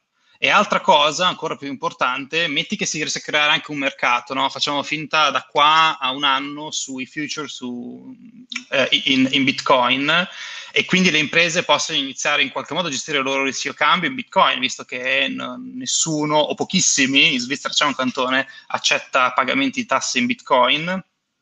Eh, metti che ci sia una crisi di liquidità, di punto in bianco chi faceva market maker, chi faceva uh, exchange attivo per, per, per, dare liquidità al mercato, per qualche strano motivo non lo faccia più. Cosa succede poi? E lì è il punto, la banca centrale è lì per uh, intervenire, dare liquidità in momenti di crisi e per fare politica monetaria attiva. Quindi se okay. rinunciamo alla politica monetaria, abbiamo una volatilità così alta, auguri, cioè non non lo utilizzerei mai come moneta e, e, la volatilità è strumentale, cioè non può essere ridotta. Adesso, essendo fissa la domanda, visto che eh, l'offerta, visto che la domanda cambia, il prezzo va di conseguenza, quindi è strutturalmente instabile e volatile. Quella volatilità lì è impossibile da gestire, chiunque ha un'azienda sappia come funziona un bilancio, sa che è impossibile gestire un'azienda che, che, ha, che, ha, a che fare con Bitcoin. C'è il rischio di pagare il fornitore a 30 giorni e andare fallito perché Bitcoin nel frattempo vale al doppio o la metà. Quindi è inutilizzabile per il mondo delle aziende perché il valore è fisso, che è un po' il problema che c'era stato col Ghost Arna prima, però se posso spezzare una lancia, in realtà qual è l'innovazione del Bitcoin? Cioè perché il Bitcoin è, è, è rilevante? E ci sono due tipi di moneta al netto del pubblico privato eh, che sono token e account. Cioè quando voi pagate le sole, il mio esempio di prima, pagate con la carta e scrivete questo credito, quello è account. Cioè voi con la carta eh, c'è Visa che verifica che voi avete il conto presso la vostra banca, che ci sono abbastanza soldi, eh, teoricamente chi, chi, chi, riceve il pagamento deve verificare la vostra identità, quindi ogni tanto potrebbe chiedere il documento o la firma per la carta di credito, e quello è pagamento basato su account. Quindi non mi interessa la carta, mi interessa che tu sia la persona legata. Invece quando paghi con la banconota, io non verifico l'identità di chi ho di fronte, verifico che la banconota sia vera. Ok? Quindi a me non interessa niente di che tu sia, mi interessa solo che la banconota sia vera, questo è token. Ora, digitalmente, i token digitali erano impossibili, perché erano troppo facili da falsificare, troppo facili da creare, troppo facili da perdere, cioè non c'era nessun, mo- nessun modo tecnico di avere dei token digitali. Bitcoin inventa questa cosa qua, un token digitale. Cosa vuol dire? Che puoi fare pagamenti anonimi, perché gli account non sono mai anonimi per definizione, possono essere anonimizzati ma non saranno mai anonimi, e, e, e immediati una volta che il token passa di mano, il pagamento è completato. Mentre con l'account c'è sempre un processo dietro, poi possiamo parlare di questo processo perché è lì, poca gente sa cosa c'è dietro quando voi pagate con la carta, è complessissimo quello che c'è dietro. E invece quindi, sì. Però ecco, questo problema di volatilità è, è, assoluto, cioè non, non, non, potrà mai essere utilizzata per, per, per, fini normali perché troppo volatile. C'era anche questo caso simpatico di uno dei primi che ha investito in Bitcoin, ha fatto una fortuna pazzesca, aveva comprato questo megattico sulla Fifth Avenue e accettava pagamento in Bitcoin per la casa. Peccato che diceva il prezzo è, non so, 20 milioni di dollari, ma se pagate in Bitcoin 35. Eh, no, ma c'era, c'era, c'era, anche, c'era anche la storia di uno dei primi che ha comprato che ha pagato con 25.000 o 30.000 bitcoin delle pizze la di. Domino's, ah, non sì, sbaglio. Esatto. esatto. No, però cioè, concordo, cioè, concordo nel senso che anche il discorso di decentralizzazione, secondo me, è un po' fuffa, perché se poi andiamo a vedere chi effettivamente va a produrre eh, i bitcoin, quindi tutte le, eh, le mining farm di bitcoin che sono principalmente in Cina, dove hanno dei, dei, vantaggi per quanto riguarda magari la corrente elettrica, l'attrezzatura, i rig per produrre bitcoin e quant'altro, effettivamente sì, ci sono tanti, chiamiamoli buoni propositi, ma nella realtà dei fatti poi eh, purtroppo ci, ci, si scontra col mondo reale, ecco. Sì, Neanche non, non risponde a nessuna esigenza vera. Cioè, gli account sono anonimi, ma i servizi di sicurezza hanno trovato, visto che l'account è sempre lo stesso e c'è una chiave pubblica, eh, col fatto che non, non cambia quella lì, eh, basta diciamo, un minimo errore o una connessione social in cui diciamo, un ente a cui l'ente abbia accesso e ci mette un nanosecondo a capire chi ha fatto cosa. Poi è difficile. E transazioni, oltretutto, perché l'intero database è sotto mano. Eh, eh. Esatto, quindi in realtà anche questo è, è, vero che la tecnologia token, come diceva Luciano, permette in potenza il fatto che ci sia anonimicità quando fai un pagamento, che è una cosa che evidentemente, per cui evidentemente c'è domanda, è bene che ce ne sia. E, però allo stesso tempo se hai un sistema dove tutto il resto però è pubblico, eh beh, in qualche modo uno un pochino sgamato sa esattamente chi ha fatto cosa, quando e perché e dove si sono mossi quei token nel tempo. Quindi tra, tranne quelli che adesso utilizzano i bitcoin com, com, come tu, per, come te per fare, per fare trading e in qualche modo per divertimento, passami il termine, diciamo tutta la parte di economia illegale, eccetera, sta un po' calando per questo motivo qua. Sebbene la tecnologia del token è assolutamente innovativa e la, BCE, non in un sistema decentralizzato, ma in un sistema centralizzato, pensa di adottarlo, perché, come dicevo prima, sta cercando di trovare il modo per far sì che, non, che la, la, diffusione dell'euro digitale non sia così grande, paradossalmente, sebbene sia l'emittente, e, e, vuole far sì che gli account fino a un certo livello possano avere anonimicità, quindi la, l'entità, diciamo la forma della valuta possa essere attraverso token, quindi ci sarebbero semplicemente dei, to- dei, dei, wallet gestiti da privati su cui tu li puoi tenere, li scambi offline, online, si vedrà la tecnologia e poi per le, gli ammontari sopra una certa soglia o verranno automaticamente trasferiti in una banca privata, quindi non diventa più moneta pubblica ma diventa moneta privata, quindi come diceva Luciano un claim rispetto a qualcosa, bla bla bla, perché possiamo pensare alle due, alle due valute, al deposito bancario e all'euro in generale, come due valute diverse che hanno un tasso di cambio uguale a 1. E quindi quando le cose vanno bene, nessuno fa differenza tra le due, ma quando le cose iniziano ad andare male, tutti quanti vogliono chiaramente quello che fa riferimento alla banca centrale, perché è per definizione eh, l'asset più safe de- dell'economia. Quindi sì, il tema del, dell'anonimicità c'è, sicuramente il Bitcoin ha fatto sì che si scaturisse tutto quanto un meccanismo tale per cui anche il pubblico si, diciamo, si attrezzasse per offrire questo servizio eh, visto che la banca centrale anche lì per mettere su un sistema di pagamenti efficiente e affidabile, però non, non, non vedo un futuro targato Bitcoin in nessun modo. Ma no, anche, ha un altro problema eh, che è il fatto che siamo esseri umani e sbagliamo. Gli errori umani non sono compatibili con la blockchain, perché la blockchain è irreversibile per definizione. Esatto. C'è stato il caso famoso di un tizio che aveva pagato, sai che devi poi mettere una fee per far processare le tue transazioni più velocemente. Il tizio ha invertito la fee con la transazione, quindi ha pagato 2 milioni e mezzo di dollari in più per fare velocissima la transazione da 5 euro. Doveva essere 5 euro per incentivare la cosa, 20 milioni, no. Però, eh, oppure il fatto che è successo più volte che gente che gestisce exchange perde la chiave, perché il token è legato a una chiave, non è legato a te. Se tu perdi la carta e vai in banca, ti riconoscono e te ne danno una nuova. Tu perdi la chiave del tuo bitcoin, ciao. Eh, chi sei? Certo. È successo, certo. cioè, è successo exchange Ma... interi. Un tizio in Canada è morto, le, le, le, l'azienda non, non sapeva la password, hanno perso non so quante centinaia di milioni di bitcoin perché non sì. riuscivano ad accedere. Eh, cioè non era proprio scalabile in nessun modo. Ma sul, sul, discorso di blockchain, dato che se ne parla, ci sono anche varie pagine Facebook che fa ridere la blockchain per curare questo e quell'altro. scopare con la blockchain. Diciamo che la blockchain in un certo senso ha molti problemi, fra cui quelli che tu hai elencato, collegati al Bitcoin, ma risolve anche un problema magari di double spending che può succedere con i classici merchant come magari Visa, Mastercard e quant'altro. Nel senso che eh, cioè, il discorso è che le transazioni, essendo sì eh, uniche, riconoscibili, non è teoricamente hackerabili, chiamiamolo così, la blockchain sono consultabili. Eh, una volta che tu paghi, i soldi sono andati, non è che puoi dire ah, uh, faccio eh, perché claim perché zero, ci sono, ci sono due, punti. Eh, ma questo infatti eh. è applicabile nel mondo reale, diciamo, della... della... il problema di double no, semplicemente non c'è, però, eh. perché tipo Visa fa soldi esatto. a fine anno. Se Visa fa soldi a fine anno vuol dire che anche con tutte le transazioni cannate, double candic, eccetera, la roba funziona molto bene. E il numero di transazioni che ha Visa è, no, è, è un ordine di magnitudine più grande di quello di Bitcoin, cioè Bitcoin comunque non è scalabile. Cioè comunque quella tecnologia non permette di, di processare la quantità di pagamenti che ci sono oggi nel mondo. C'è proprio un limite tecnico, un limite teorico, quello della volatilità, è un limite umano che non puoi avere una roba dove sbagli uno certo. zero e ti sei rovinato. Ma esatto, è anche eh. una cosa di gestione dei rischi. Metti che c'è un errore appunto nel, in un pagamento Visa normale, non è certo l'utente, se l'errore che evidentemente non è suo che va a pagare. Quindi se tu, eh, se, se, la tua, se la tua banca fa un errore quando vai alla famosa S lunga, e tu non sai quello che ci rimette. C'è un, uh, l'intermediario che assicura per te il fatto che la transazione vada a buon fine. Con il Bitcoin questa cosa non succede, con la blockchain in generale non succede o il problema del double counting in realtà non è, cioè non è così ovviato perché se pensi alle fork che di punto in bianco iniziano a crearsi due, due filoni di blocchi certo. E no, non è gestibile solo se hai una blockchain che è permission, eh, che permission quindi devi avere un, diciamo, una, una, certificazione per, per fare il run di un nodo della, della, blockchain, quindi per validare una transazione. Però a quel punto devi mettere una barriera all'entrata e quindi questa decentralizzazione un po' si perde.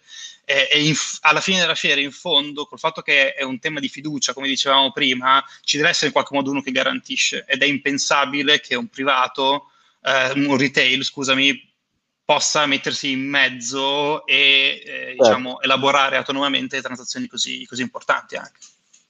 Certo. E magari l'euro digitale, se ci volete spiegare su ciò. Eh, l'euro digitale... Eh, allora, prima passare di stablecoin però. Dammi. Scusami? Bisogna parlare di stablecoin prima? Come volete Secondo voi? Secondo me sì. Come preferite, tanto io non so nulla dell'uno né dell'altro. Prima quindi... che passiamo avanti, no? Perché diciamo la discussione mi sembra tra eh, Bertoni, anarcocapitalista vero, con no. questo capello un po' alla Marco Cappato nel suo soggiorno Guarda, che si siede sulle sue fortune vedi. in Bitcoin e i nostri due wannabe banchieri svizzeri che ti dicono no, ma la centralizzazione, no, ma stai più tranquillo, chi cazzo è sto Satoshi Nakamoto? e, e, però mi sembrava ci fosse anche una specie di via di mezzo a un certo punto su cui avete anche scritto ehm, e, poi questa ricerca era stata riportata sul Financial Times, ehm, che era appunto Facebook Libra, no? E che non ho mai capito in realtà, poi bene, ho letto l'articolo, ma non ho mai capito bene cosa fosse. Tra l'altro, non ho capito nemmeno bene se stiano continuando a farlo. E quindi, come, come si inserisce in tutto questo dibattito quello che loro stavano provando a fare con questa roba? Allora, ragazzi, scusate, posso chiedere una cortesia? Ribadi- ribadisco perché io qua sono lo scemo del giro.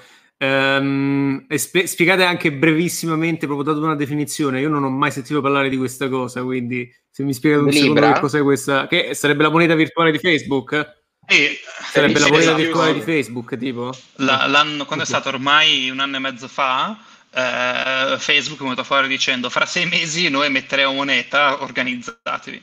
Chiaramente le banche centrali di tutto il mondo sono andate in visibilio e ha fatto veramente perdere il sonno a molti e, ehm, e, loro avevano semplicemente annunciato che avrebbero lanciato una stablecoin che è diversa da una cryptocurrency, diciamo in senso stretto come può essere un, un bitcoin, perché il bitcoin non ha, non ha un controllore di nessun tipo.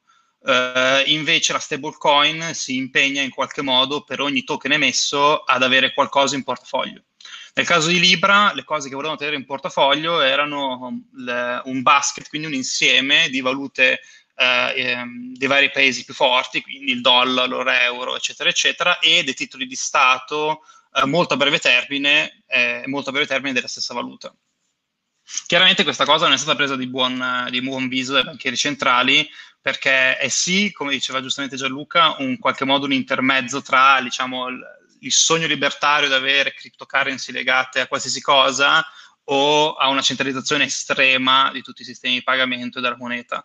Però il punto è che Facebook si sarebbe ritrovato ad essere un po' una sorta di banca centrale del mondo, passatemi il termine, perché appunto un network enorme, quindi potenzialmente poteva raggiungere eh, numeri elevati e, e quindi poi avrebbe dovuto agire come banca centrale. Chiaramente sappiamo bene che non è la banca centrale, Zuckerberg non è fortunatamente adesso il banchiere centrale privato del mondo sul tema Libra noi abbiamo scritto perché il, la, la, cosa secondo me è scalata, veloce, è scalata, velocemente. C'era da un lato tutti questi tech guy della Silicon Valley che erano straesaltati per reinventare la finanza e conquistare il mondo eh, e nascevano diciamo, da un settore poco regolamentato e molto, diciamo, molto open su questo aspetto, quindi dove l'innovazione era estremamente Ehm, diciamo il benvenuto per, per noi, per i participant, eccetera, e dall'altro avevamo il settore finanziario, che comunque sia un settore molto regolamentato per ovvi motivi.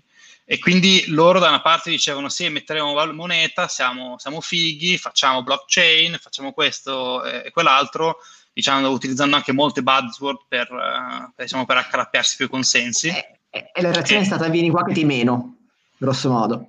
Cioè, sì, esatto. È stata proprio bellissima. Eh, Coré, che era il capo della task force sul, su Libra, era estremamente incattivito. Ogni volta che si parlava di Libra gli veniva veramente la vena grossa sul collo, perché oggettivamente loro dicevano scansati, adesso ci pensiamo noi. E chiaramente questa cosa qui non era, cioè, n- non era fattibile. Quindi la, la proposta di cui, di cui accennava Gianluca era cambiamo un attimo i, le, le, carte in gioco, andiamo a vedere come funziona ver- veramente questa Libra e andiamo a capire eh, qual è il suo ruolo e quali sono i rischi veri che si possono incorrere. Perché se è strutturato in un certo modo, sì, poteva essere una banca centrale enorme, privata, regolamentata da chi non si sa bene come, eh, con quale accountability zero, eccetera, eccetera abbiamo visto qual era il sistema diciamo, di funzionamento, di come venivano creati questi token, distrutti, di co- dove venivano tenuti gli asset, eccetera, eccetera. E abbiamo visto che questa cosa qua in realtà non era nuova al mondo della finanza e somigliava moltissimo a quelli che sono gli ETF, quindi sono l'Exchange Traded Fund. Quindi sostanzialmente dove c'è uno sponsor che dice ok, io dichiaro che eh, emetterò token in corrispondenza eh, eh, in, eh, diciamo, in, corrispondenza di questo basket con queste unità, con questo valore di dollaro, con questo valore di euro, eccetera. Quindi chiunque poteva andare lì con quel basket, dargli e ricevere questo token in, in cambio. E questo sponsor aveva preso queste, questi asset e per motivi diciamo di governance e affidabilità li avrebbe dati a qualcun altro, a un custode, viene chiamato, che li avrebbe tenuti fin, che, fin tanto che qualcuno sarebbe tornato con questi token a, diciamo, a rivolerli indietro. Eh, questo qui è come funziona un ETF e Libra, la prima versione, perché poi hanno fatto un'altra, mi sa quest'estate, eh, funzionava esattamente così. L'unica differenza è che la dichiarazione del basket, cioè che il basket era molto liquido e quindi loro avevano l'idea di far sì che questi token non venissero utilizzati come, uh, come investimenti, come sono gli, gli, ETF diciamo normali, ma avessero questa uh, diciamo, car- caratteristica di fungibilità per far sì che possano essere utilizzati anche come moneta. E quindi hanno detto, vabbè, aspettiamo un attimo, se noi riusciamo a incastrare, a impacchettare questa Libra dentro un sistema ETF. Quindi Libra non sarebbe, eh, Facebook non sarebbe diventata una banca centrale, ma un asset manager, quindi un'altra cosa.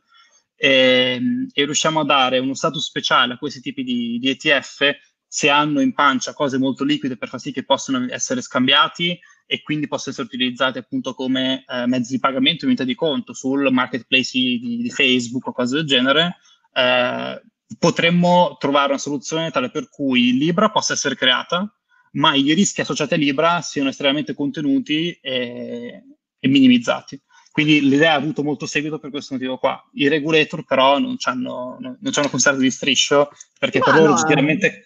Sì, ma per loro sicuramente conveniva di più dire no, chiudiamo tutto, questa cosa non si fa, sì, non, non avrebbero incorso nel rischio di dire ok, se questa cosa poi ci, ci, gioca fuori mano, noi siamo i responsabili che hanno permesso diciamo, la nascita e l'esistenza di questa roba qua. Sì, aggiungo un paio di cose, cioè la prima è che come funziona il sistema di pagamenti mondiale è appunto, come dicevo prima, l'esito di secoli di equilibri e guerre e non è che arriva Zuckerberg e li cambia. Cioè c'è una cosa che si chiama Banca del Regolamento Internazionale che sta a Basilea, che è l'istituzione più potente di cui nessuno ha mai sentito parlare, viene creata negli anni 20-30 per gestire i, i, i, le, il, le riparazioni che la Germania doveva pagare ed è quella che dietro le quinte tiene insieme il sistema di pagamenti mondiali, è l'ONU delle banche centrali. E, e loro sostanzialmente loro hanno fatto una grande riunione con tutte le banche centrali mondiali, sostanzialmente no, punto. E poi anche il governo, anche le politiche americane sono molto contro questa cosa. E, e noi cercavamo di dire, guardate ragazzi, che in realtà cioè, mh, si può anche non stroncarli, cioè, basta qualche aggiustamento perché questa cosa qua è molto simile a altre robe che esistono, quindi con qualche aggiustamento si può provare a fargliela fare. Da dire che la finanza e il mondo tech spesso reinventa concetti di tre secoli fa, li rimpacchetta in versione fica eh, con le grafiche belle e li rilancia, tipo il peer-to-peer lending o quelle cose lì, che sono cose che inevitabilmente, cioè sono cose già inventate, già scoperto quali erano i problemi, già risolti e, e se le rifai in chiave digitali non è che cambi molto. E infatti Libra ha inventato questa cosa, ma era una cosa che esisteva già, la solo rimpacchettata ha cambiato i nomi. E, ehm, e a livello fu- come avrebbe funzionato questa cosa, era sostanzialmente, cioè dicevo prima, non ci sono token digitali a parte, a parte i bitcoin. Dicevo un token digitale che valeva quanto eh, un paniere di valute che io dicevo. Quindi se io pagavo con una libra e Libra aveva dichiarato che Libra era metà dollaro e metà euro, io è come se avessi pagato usando mezzo dollaro e mezzo euro. Praticamente e quindi questa, era il loro net asset value diviso quanti token ne mettevano. Esattamente sì. Esattamente, esattamente sì. quello. Esattamente quello. E perché questa cosa serviva? Cioè, qua quasi zero. Cioè, da noi, io il franco svizzero, il la gente si pone il problema, ah, il pagamento in franco svizzero non è valido, non funziona bene, cioè, figuriamoci. E però paesi in via di sviluppo, paesi con alta inflazione, pensate al Venezuela, pensate a questi posti qua, se tu hai accesso a una valuta stabile, può cambiarti la vita, cioè, può veramente migliorare di molto la, la, le tue scelte di, di, di, di, investimento, di risparmio, di consumo, perché tu quando vivi in paesi di alta inflazione con valute instabili vuol dire che se non consumi subito i soldi scompaiono, che non rischi che sostanzialmente valgono più nulla, cioè non riesci a fare delle scelte di vita eh, serene, sei costretto a sottostare ai drammi monetari in corso. Libra avrebbe dato uno strumento a tanta gente in giro per il mondo di affrancarsi di queste cose e garantirsi di avere un mezzo per pagare che è più o meno stabile, facile, digitale, con i token, con le cose loro, loro non era una blockchain, manco per sbaglio. Tra l'altro quasi nessuno parla di blockchain, ma si parla di, di, di decentralized ledger technology e pian piano si parla anche sempre meno di quella. Cioè Libra si era inventata questa cosa, che c'erano 20 partner loro che gestivano i nodi, sostanzialmente era centralizzata. E non c'è niente di centralizzato, anche perché la decentralizzazione risolve un problema che tendenzialmente nessuno ha. E, in questo caso, e aggiunge un sacco di complessità al sistema. Però appunto okay, la politica... Se quel potere di, di, di, gestire il sistema monetario non lo darà indietro, non lo darà mai indietro e quando qualcuno emerge che potrebbe, che potrebbe minacciarlo, loro lo chiudono. Come in Cina con le criptovalute, a un certo punto sostanzialmente detto basta, non più fare in Cina. Top. Si possono ancora minare ma non si possono tradare. Ehm, e, oh. quindi non, non, era realistico, cioè non avevano capito che avevano a che fare. Tammaro, forse vuole aggiungere qualcosa, poi io ho una domanda anche dal pubblico, scusatemi. Eh, no, volevo dire semplicemente che se hai un problema di fiducia tendenzialmente non emetti una moneta eh, e quindi il fatto della centralizzazione eccetera eh, cade poi quando si parla di blockchain applicato al mondo delle, delle cripto, comunque sia dei digital token, si scontra poi con questa realtà. Eh, perché ehm, la BIS, la Banca per le Organizzazioni Internazionali, ha, ha bloccato il progetto Libra e non ha bloccato quello del Bitcoin? Perché il progetto Libra aveva diciamo, il potenziale per diventare un qualcosa di, di, di pauroso e di, di minaccioso per, per, per, il sistema pubblico e quindi avrebbe messo sostanzialmente in scacco quello che è la, la sovranità monetaria degli stati, specialmente per gli stati più, più deboli. E evidentemente tutto diciamo, questo interesse po- dopo pochissimo rispetto a, diciamo, a Libra sul, sulle central bank digital currency deriva proprio da questo, cioè loro hanno capito che lo devono fare perché se non lo fanno loro fa qualcun altro e poi sono troppo in ritardo e lì chissà. Quindi se perdi potere rispetto alla tua sovranità monetaria e poi è complesso riprenderlo, molto complesso. Scusa Giulio, vai. Ok, eh, no, allora io direi di toccare l'altro argomento su cui diciamo ci ha fatto una domanda che adesso metto in sovraimpressione eh, Milano Saima, poi c'erano un paio di domande che avevo, che avevo mostrato prima, magari dopo le riprendiamo in chiusura. Ehm, sull'euro digitale, allora, eh, questa in realtà era praticamente in scaletta, nel senso, ehm, vogliamo capire un attimo qual è la differenza fra l'euro digitale e una, mm, una, moneta come Bitcoin, per esempio, che immagino sia una differenza abissale, e che cosa sia in realtà l'euro digitale, perché non, a me non è chiarissimo e penso neanche a tutti quelli che ci stanno seguendo. Ok, sostanzialmente il, eh, partiamo dal presupposto che la maggior parte degli euro in circolazione ad oggi è digitale perché è sotto forma di riserve bancarie, che sarebbero quegli euro che possono tenere soltanto le banche presso la banca centrale per fare i pagamenti all'ingrosso. Eh, tutta la moneta che vediamo noi, eh, che è diversa dal, dai depositi bancari, quindi tutto il contante e, e, le monete, quella è moneta della banca centrale ed è moneta considerata retail, quindi al dettaglio. Il, l'euro digitale si pone come obiettivo di digitalizzare quest'ultimo sottoinsieme, quindi sostanzialmente ci sarebbe una sorta di banconota digitale di, o, o, di, o, di, o uh, di coin digitale, appunto. Quindi eh, la, la, la, grande differenza è questa rispetto a un, a un mondo senza uh, central bank digital currency. La grande differenza invece con uh, col Bitcoin è che il Bitcoin è innanzitutto l'emittente. Quindi il Bitcoin è una cosa che è nata online, non si sa nemmeno chi sia appunto il creatore perché è sotto un pseudonimo, non, eh, non si capisce eh, come possa essere diciamo, utilizzato in grande dal sistema privato, non hai garanzie su quello che può essere il valore domani perché non c'è nessun ente, non c'è nessuna politica monetaria che faccia sì che il valore rimanga quantomeno stabile nel tempo, eccetera, eccetera. Il, si, si, dibatte oggi moltissimo sul, sul, primo, sul digital euro, sulla uh, moneta digitale pubblica, perché non sarebbe una mera uh, diciamo, innovazione finanziaria, un'innovazione tecnologica, cioè non è che si passa semplicemente dalla banconota cartacea a quella digitale, ha degli effetti molto più grossi e molto più prorompenti che vanno forse anche al di là del, dell'economia stessa. Anche per questo si cerca di creare un dibattito più ampio, Uh, come dicevamo con Luciano all'inizio, stiamo, uh, lanceremo su Sole 24 Ore nella sezione Econopoli un dibattito sulla moneta digitale pubblica proprio perché vogliono cercare di coinvolgere non soltanto addetti ai lavori gli economisti che si cervellano su questa cosa qui, ma anche persone che lavorano nelle industrie, gente che si occupa di privacy, eccetera, eccetera. Perché ha delle implicazioni più grosse rispetto a una semplice innovazione, innovazione eh, tecnologica? Perché appunto si toglierebbe innanzitutto uh, da, da, circolazione un sacco di depositi bancari che vengono appunto utilizzati per l'emissione del, del, delle banche per finanziare l'emissione del credito alle imprese e altre attività del genere. Quindi la loro mancanza diciamo, di, di, finanziamenti sotto forma di, di, di, depositi bancari potrebbe creare quello che è il credit crunch, quindi in, di punto in bianco l'economia chiede credito perché ha bisogno di espandersi ma non gli viene dato e quindi questa cosa crea una stretta economica e quindi non, cioè non è una cosa auspicabile, anzi le, i credit crunch sono, sono quello, è quello che succede a seguito di una crisi, nessuno è più disposto a prestare e tutti quanti tireremo in barca. Quindi questo è il primo effetto e chiaramente questo effetto ha, ha altre conseguenze che, che, che vanno dietro. Come dicevo prima, una volta che questi depositi vengono spostati da intesa alla Banca Centrale Europea, come vengono poi utilizzati da questa Banca Centrale Europea?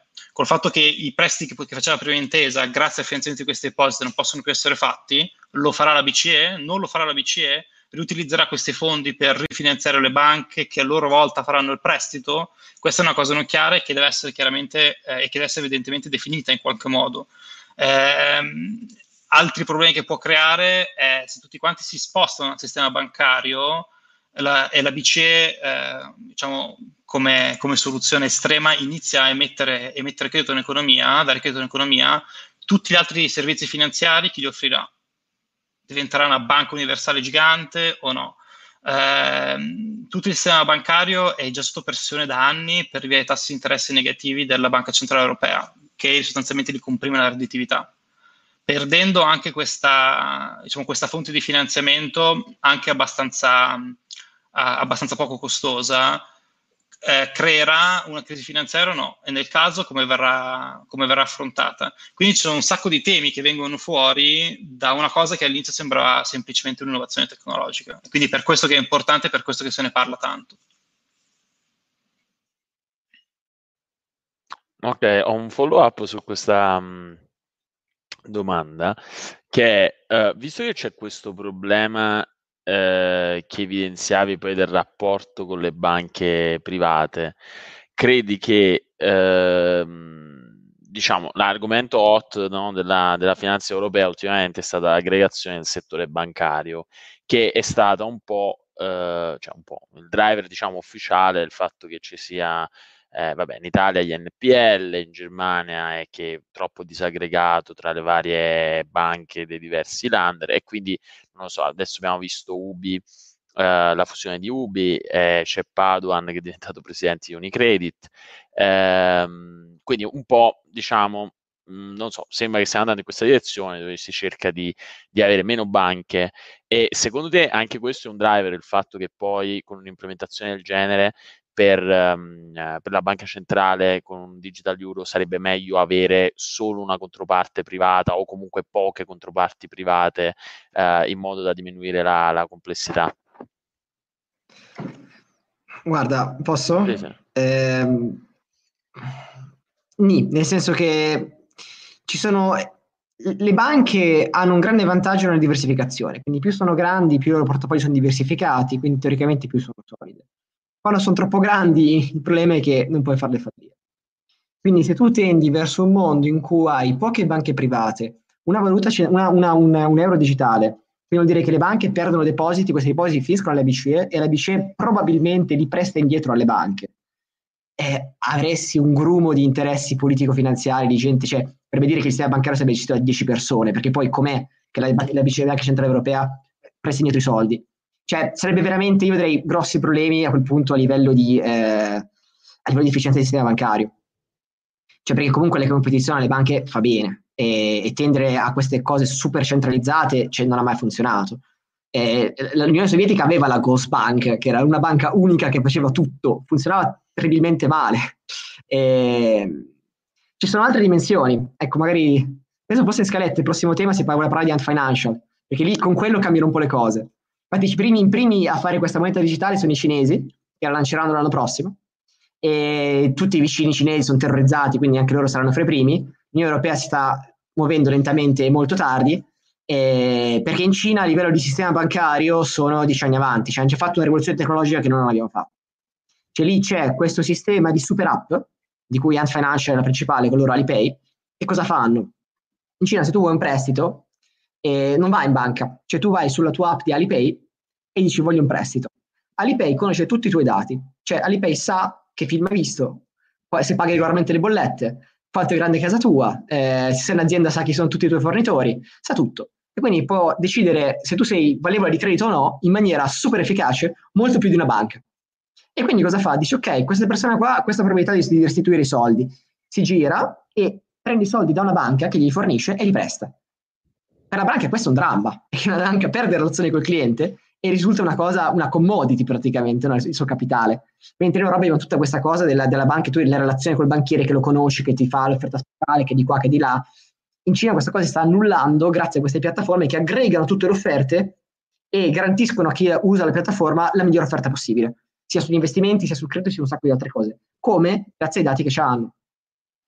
E, ehm, quindi là si sta tendendo verso una super concentrazione di potere in due o tre due o tre eh, enti, tra l'altro in Cina il grosso delle banche sono pubbliche e, e ci sono fortissimi legami fra, fra il, il, il, governo cinese, la, la banca centrale cinese e Ant Financial. Quindi lì si sta tendendo verso una scena del genere. La grande differenza fra eh, la versione sovietica e quella cinese è che i cinesi hanno i dati. Quindi il problema storico che la scala, c'è cioè più una grande un'azienda, oltre un certo limite diventa pericolosa, cioè diventa inefficiente, no? se è troppo grande diventa inefficiente, quel problema lì rischia di, essere, di venire meno, di essere compensato dal fatto che più sei grande più hai dati. E se questi dati danno un grande vantaggio competitivo e poi vai a competere con un gigante che ha tutti i dati, tutti i cittadini cinesi su qualunque cosa. E quindi questo è quello che sta succedendo di là. Noi siamo indietro, il punto, il punto non è tanto l'aggregazione bancaria in Europa, il punto è cosa vorrà dire banking in Europa fra dieci anni. Cioè avremo anche noi una piattaforma tipo quella o no? Eh, avremo la banca centrale che cerca di fare quello che fanno i cinesi o no? Cioè, la domanda se Unicredit si fa la fusione con Societe Generale diventa molto meno interessante rispetto al ci sarà una piattaforma come Ant Financial dove tutte le banche competono per ogni singola cosa e poi le risorse di liquidità è allocata dalla banca centrale dietro. Cioè, siamo davanti a un cambio di, di come funziona il sistema finanziario e di come funziona il sistema bancario. E poi in realtà tutte queste cose che succedono in Asia da noi non sono possibili per la GDPR per per per la policy sui dati. Cioè Facebook non ha un quarantesimo della qualità dei dati che hanno le aziende cinesi. Eh, Facebook al massimo quando tu compri qualcosa, il massimo dell'intelligenza artificiale che c'è da noi, che se tu compri un cellulare, poi Facebook e Instagram ti propongono lo stesso cellulare per le prossime due settimane, eh, perché non capisci che tu l'hai già comprato, no? Ecco, l'algoritmo cinese lo capisce, non solo lo capisce, capisce anche se tu te lo potevi permettere, e invece se stato una decisione finanziaria per te, e quando valuterà il tuo credito prenderà di fatto il conto che tu hai consumi più alti rispetto a quello che ti puoi permettere. Capito? Eh, fra parentesi, te l'avrà anche venduto quel cellulare lì. E te l'avrà anche venduto, chiaramente, perché poi Alibaba ha anche T-Mall, ha anche il, la piattaforma Alibaba, quindi eh, gestiscono due terzi tutte le transazioni online in Cina, cioè numeri che non hanno senso. Noi non permettiamo ai giganti tech di aggregarsi in quel modo, anzi si, si parla di spacchettarli, che è una scelta probabilmente molto sensata, eh, perché quel tipo di, prole- di, di, di poteri comunque sia in mani private può creare dei problemi. Però ecco, è una grande decisione politica che andrà presa, cioè noi vogliamo cose così oppure no, perché ci sono netti vantaggi ma ci sono anche problemi. E non è una discussione che nessuno sta avendo in questo momento in Europa purtroppo. Ehm, se posso rispondere alla domanda sul, sull'unione bancaria, secondo me la risposta è nettamente no, nel senso che è un processo che è stato avviato tantissimo tempo fa, rimandato per mille motivi e, e non penso ci sia stata diciamo, una visione così a lungo termine, così strategica della BCE nel gestire questa cosa. Come accennavo prima e da diciamo, discussioni informali con chi lavora nelle banche centrali, è una cosa di cui veramente nessuno aveva idea pochissimi anni fa, valute digitali, soprattutto emesse dalla banca centrale, si pensava fosse qualche fricchettone, smanettone che riuscisse a tirare fuori un algoritmo per far sì che il bitcoin funzionasse in qualche modo e quindi veniva in qualche modo lasciato quel mondo lì finché non crea rischi in termini finanziari a livello sistemico, non ci interessa. Poi hanno capito che dovevano iniziare a interessarsene e quindi stanno, stanno accelerando in questo senso. Parallelamente, eh, un, un report della Banca per Regolamentazione Internazionale eh, la, la, BIS ha, ha, fatto una sorta di comunicazione congiunta delle più grandi banche centrali occidentali dicendo anche noi stiamo lavorando su, un, su una central bank digital currency. L'hanno fatto evidentemente per dire innanzitutto ai privati come Libra non permettetevi proprio di venire fuori con un'altra idea perché sapete già come va a finire. Infatti l'ultima versione di Libra è estremamente depotenziata rispetto alla prima e se la faranno sarà una roba che è un poco più di un PayPal su per giù. E quindi eh, diciamo tutta l'idea dietro questi digital currency è estremamente, estremamente nuova e acerba e non si sa bene come dovranno essere fatte le cose, sebbene tutti le vogliono fare. Per questo che è molto importante parlarne. Sì, perché le decisioni di fondo sono politiche, cioè noi vogliamo un sistema finanziario ipercentralizzato con una banca centrale che ha tutti i dati di tutti e, e può avere molto più potere di quello che è adesso o no? O ci basta fare la, la banconta digitale nel portafoglio?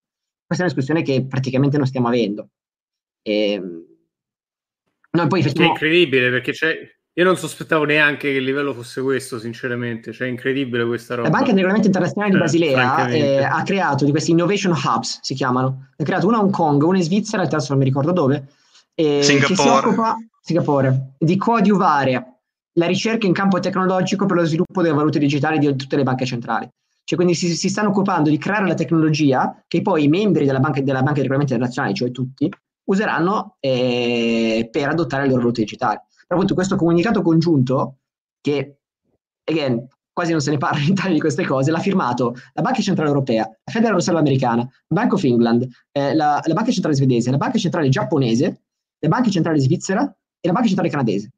Cioè è come un comunicato congiunto, no, un, un, livello di coordinamento assolutamente impensabile e, e, quindi è molto probabile a questo punto che non si faccia. Cioè, lo scenario più plausibile che questa cosa si faccia, dipende tutto come e, e deve, gli effetti dipendono da come si fa. Per, Quindi, per, dare un'idea di qual è la velocità di questa cosa qui, da che sono tre Innovation Hub diventeranno sette nel giro dell'anno prossimo. Ne apriranno alcune a Parigi, mi sa uno a New York, eccetera perché appunto c'è fame di idee sotto questo aspetto e loro hanno come obiettivo creare una serie di prototipi che poi possono essere utilizzati da, dalle aree valutarie eh, per implementare poi central banking stock currencies. Quindi sebbene ci sia questa apertura, diciamo, ok, il tema è grosso, parliamone tutti, eh, ma dall'altro lato sono, sono già molto avanti, per forza di cose. Poi le versioni che stanno facendo adesso comunque sono abbastanza plain vaniglia, cioè si stanno facendo cose dove al momento di pagare un interesse sul deposito non se ne parla più di troppo, quindi la competizione con le banche private dovrebbe essere abbastanza bassa e il primo step sarà semplicemente digitalizzare le banconote probabilmente. È stato fatto un esperimento in Uruguay nel 2013, è il primo stato a fare un esperimento, in cui avevano questi, dato questi portafogli dove apparivano le, le banconote digitali. Cioè le banconote uguali a quelle fisiche ti apparivano nel tuo portafoglio digitale, tu le potevi usare. Probabilmente quello sarà il primo step. Poi tutti gli altri sono scenari che si aprono poi, perché alla prossima crisi vuoi non fare helicopter money? Faccio con una roba del genere, che se tu oggi vuoi fare che helicopter money è difficilissimo, è, è, molto, è molto complesso. Se dovesse fare un domani con la BCE lo fa con due clic. E il punto è che tu quando dai il potere alla politica difficilmente poi non li usa. E, e qua stai creando un potere molto grosso e sarebbe il caso di decidere se effettivamente vogliamo crearlo oppure no. Cioè l'anello, no, per il Signore degli Anelli, vogliamo crearlo l'anello oppure no? la domanda è quella. Perfetto. Um, ragazzi, allora noi ci stiamo avviando verso la chiusura. Eh, c'è una domanda, non so se Gianluca questa ve l'aveva accennata in realtà, ma c'è una domanda che di solito Maria Paola pone a tutti i nostri ospiti. E, um, eh, io faccio, questa sera faccio il supplente di Maria Paola che è completamente non inerente a, all'argomento, o forse sì, dipende da quello che dipende da quale, quale sarà la vostra risposta. Sia inizialmente chiedevamo a tutti qual è il libro che vi ha cambiato la vita e poi qual è il libro che eh, suggerireste per la quarantena. Poi la quarantena è finita e quindi la, diciamo, abbiamo cambiato i suggerireste per quest'anno. Adesso non la... c'è problema perché adesso esatto, adesso ricomincia, quindi, quindi voglio no. dire, adesso eh, diciamo, possiamo ritramutarla in qual è il libro quarantena. Quindi eh, queste sono le domande.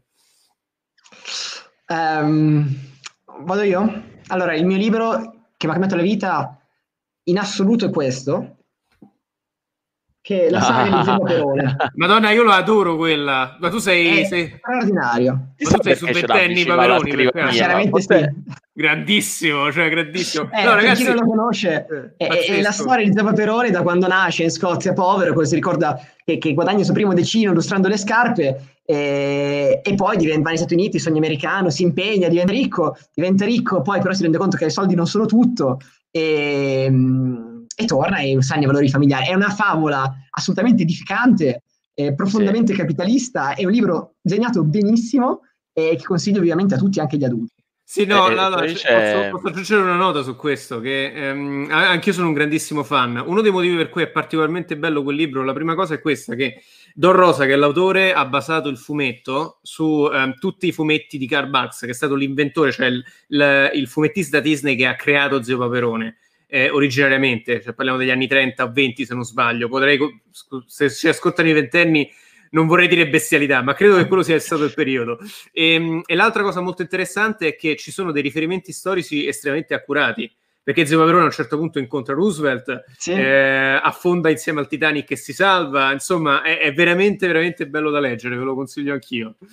Scusate. Eh, no, bellissimo. il libro per la quarantena, invece, è un libro che non ho ancora letto, ma è il primo che leggerò appena faranno la quarantena di nuovo, che mi ha consigliato molto mio padre e mi sembra molto interessante, che è Civilizzazioni cioè è un libro che ipotizza il fatto che eh, siano gli Inca a, a, colonizzare l'Europa.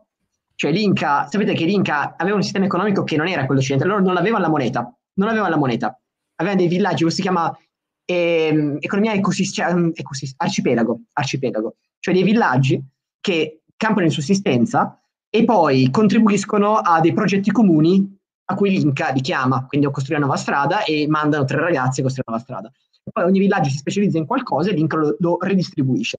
L'Inca aveva una specie di economia sovietica, ante litteram, e, e questa, questo tipo diverso di, di, di, visione del mondo dell'economia in Europa è un successo pazzesco perché c'erano i ricchi, ricchissimi e le plebi che morivano di fame e quando questi vedono l'Inca che effettivamente eh, ha questa economia più socialisteggiante, più, no, più, più, giusta, dove non ci sono questi sfruttatori, eh, ha un grandissimo successo popolare e alla fine del libro diventa imperatore Sacro Romano Impero.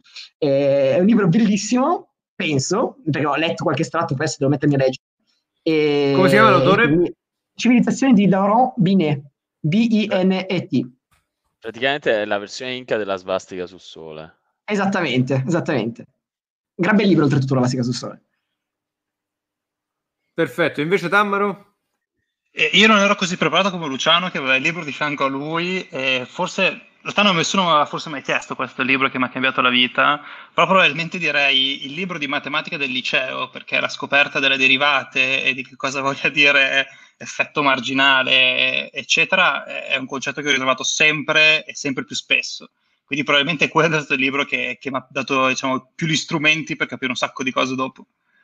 E sul libro da consigliare, eh, non sono un fan del self-made man come Luciano, e quindi non, non, non, ho storie in quel senso lì, però, però probabilmente eh. direi...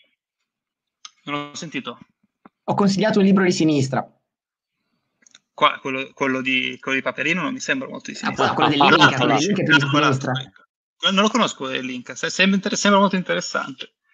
No, il libro che consiglierei, che ho letto qualche tempo fa, che trovo estremamente interessante, forse uno dei miei preferiti, è La tentazione populista, The Populist Temptation di Barry Hacking e lui fa sostanzialmente una, un'analisi prima storica e poi d'attualità su quello che è la storia del populismo, come si esprime, quali sono state le politiche dei primi populisti e quali sono le cause del populismo oggi per cercare di dare sostanzialmente una, una mappa per, per, poi rispondere a, diciamo, a tono e senza, senza lasciar, lasciar sì che loro diciamo, monopolizzino il dibattito politico. Estremamente interessante.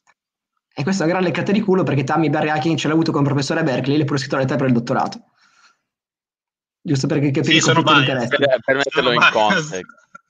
Pazzesco.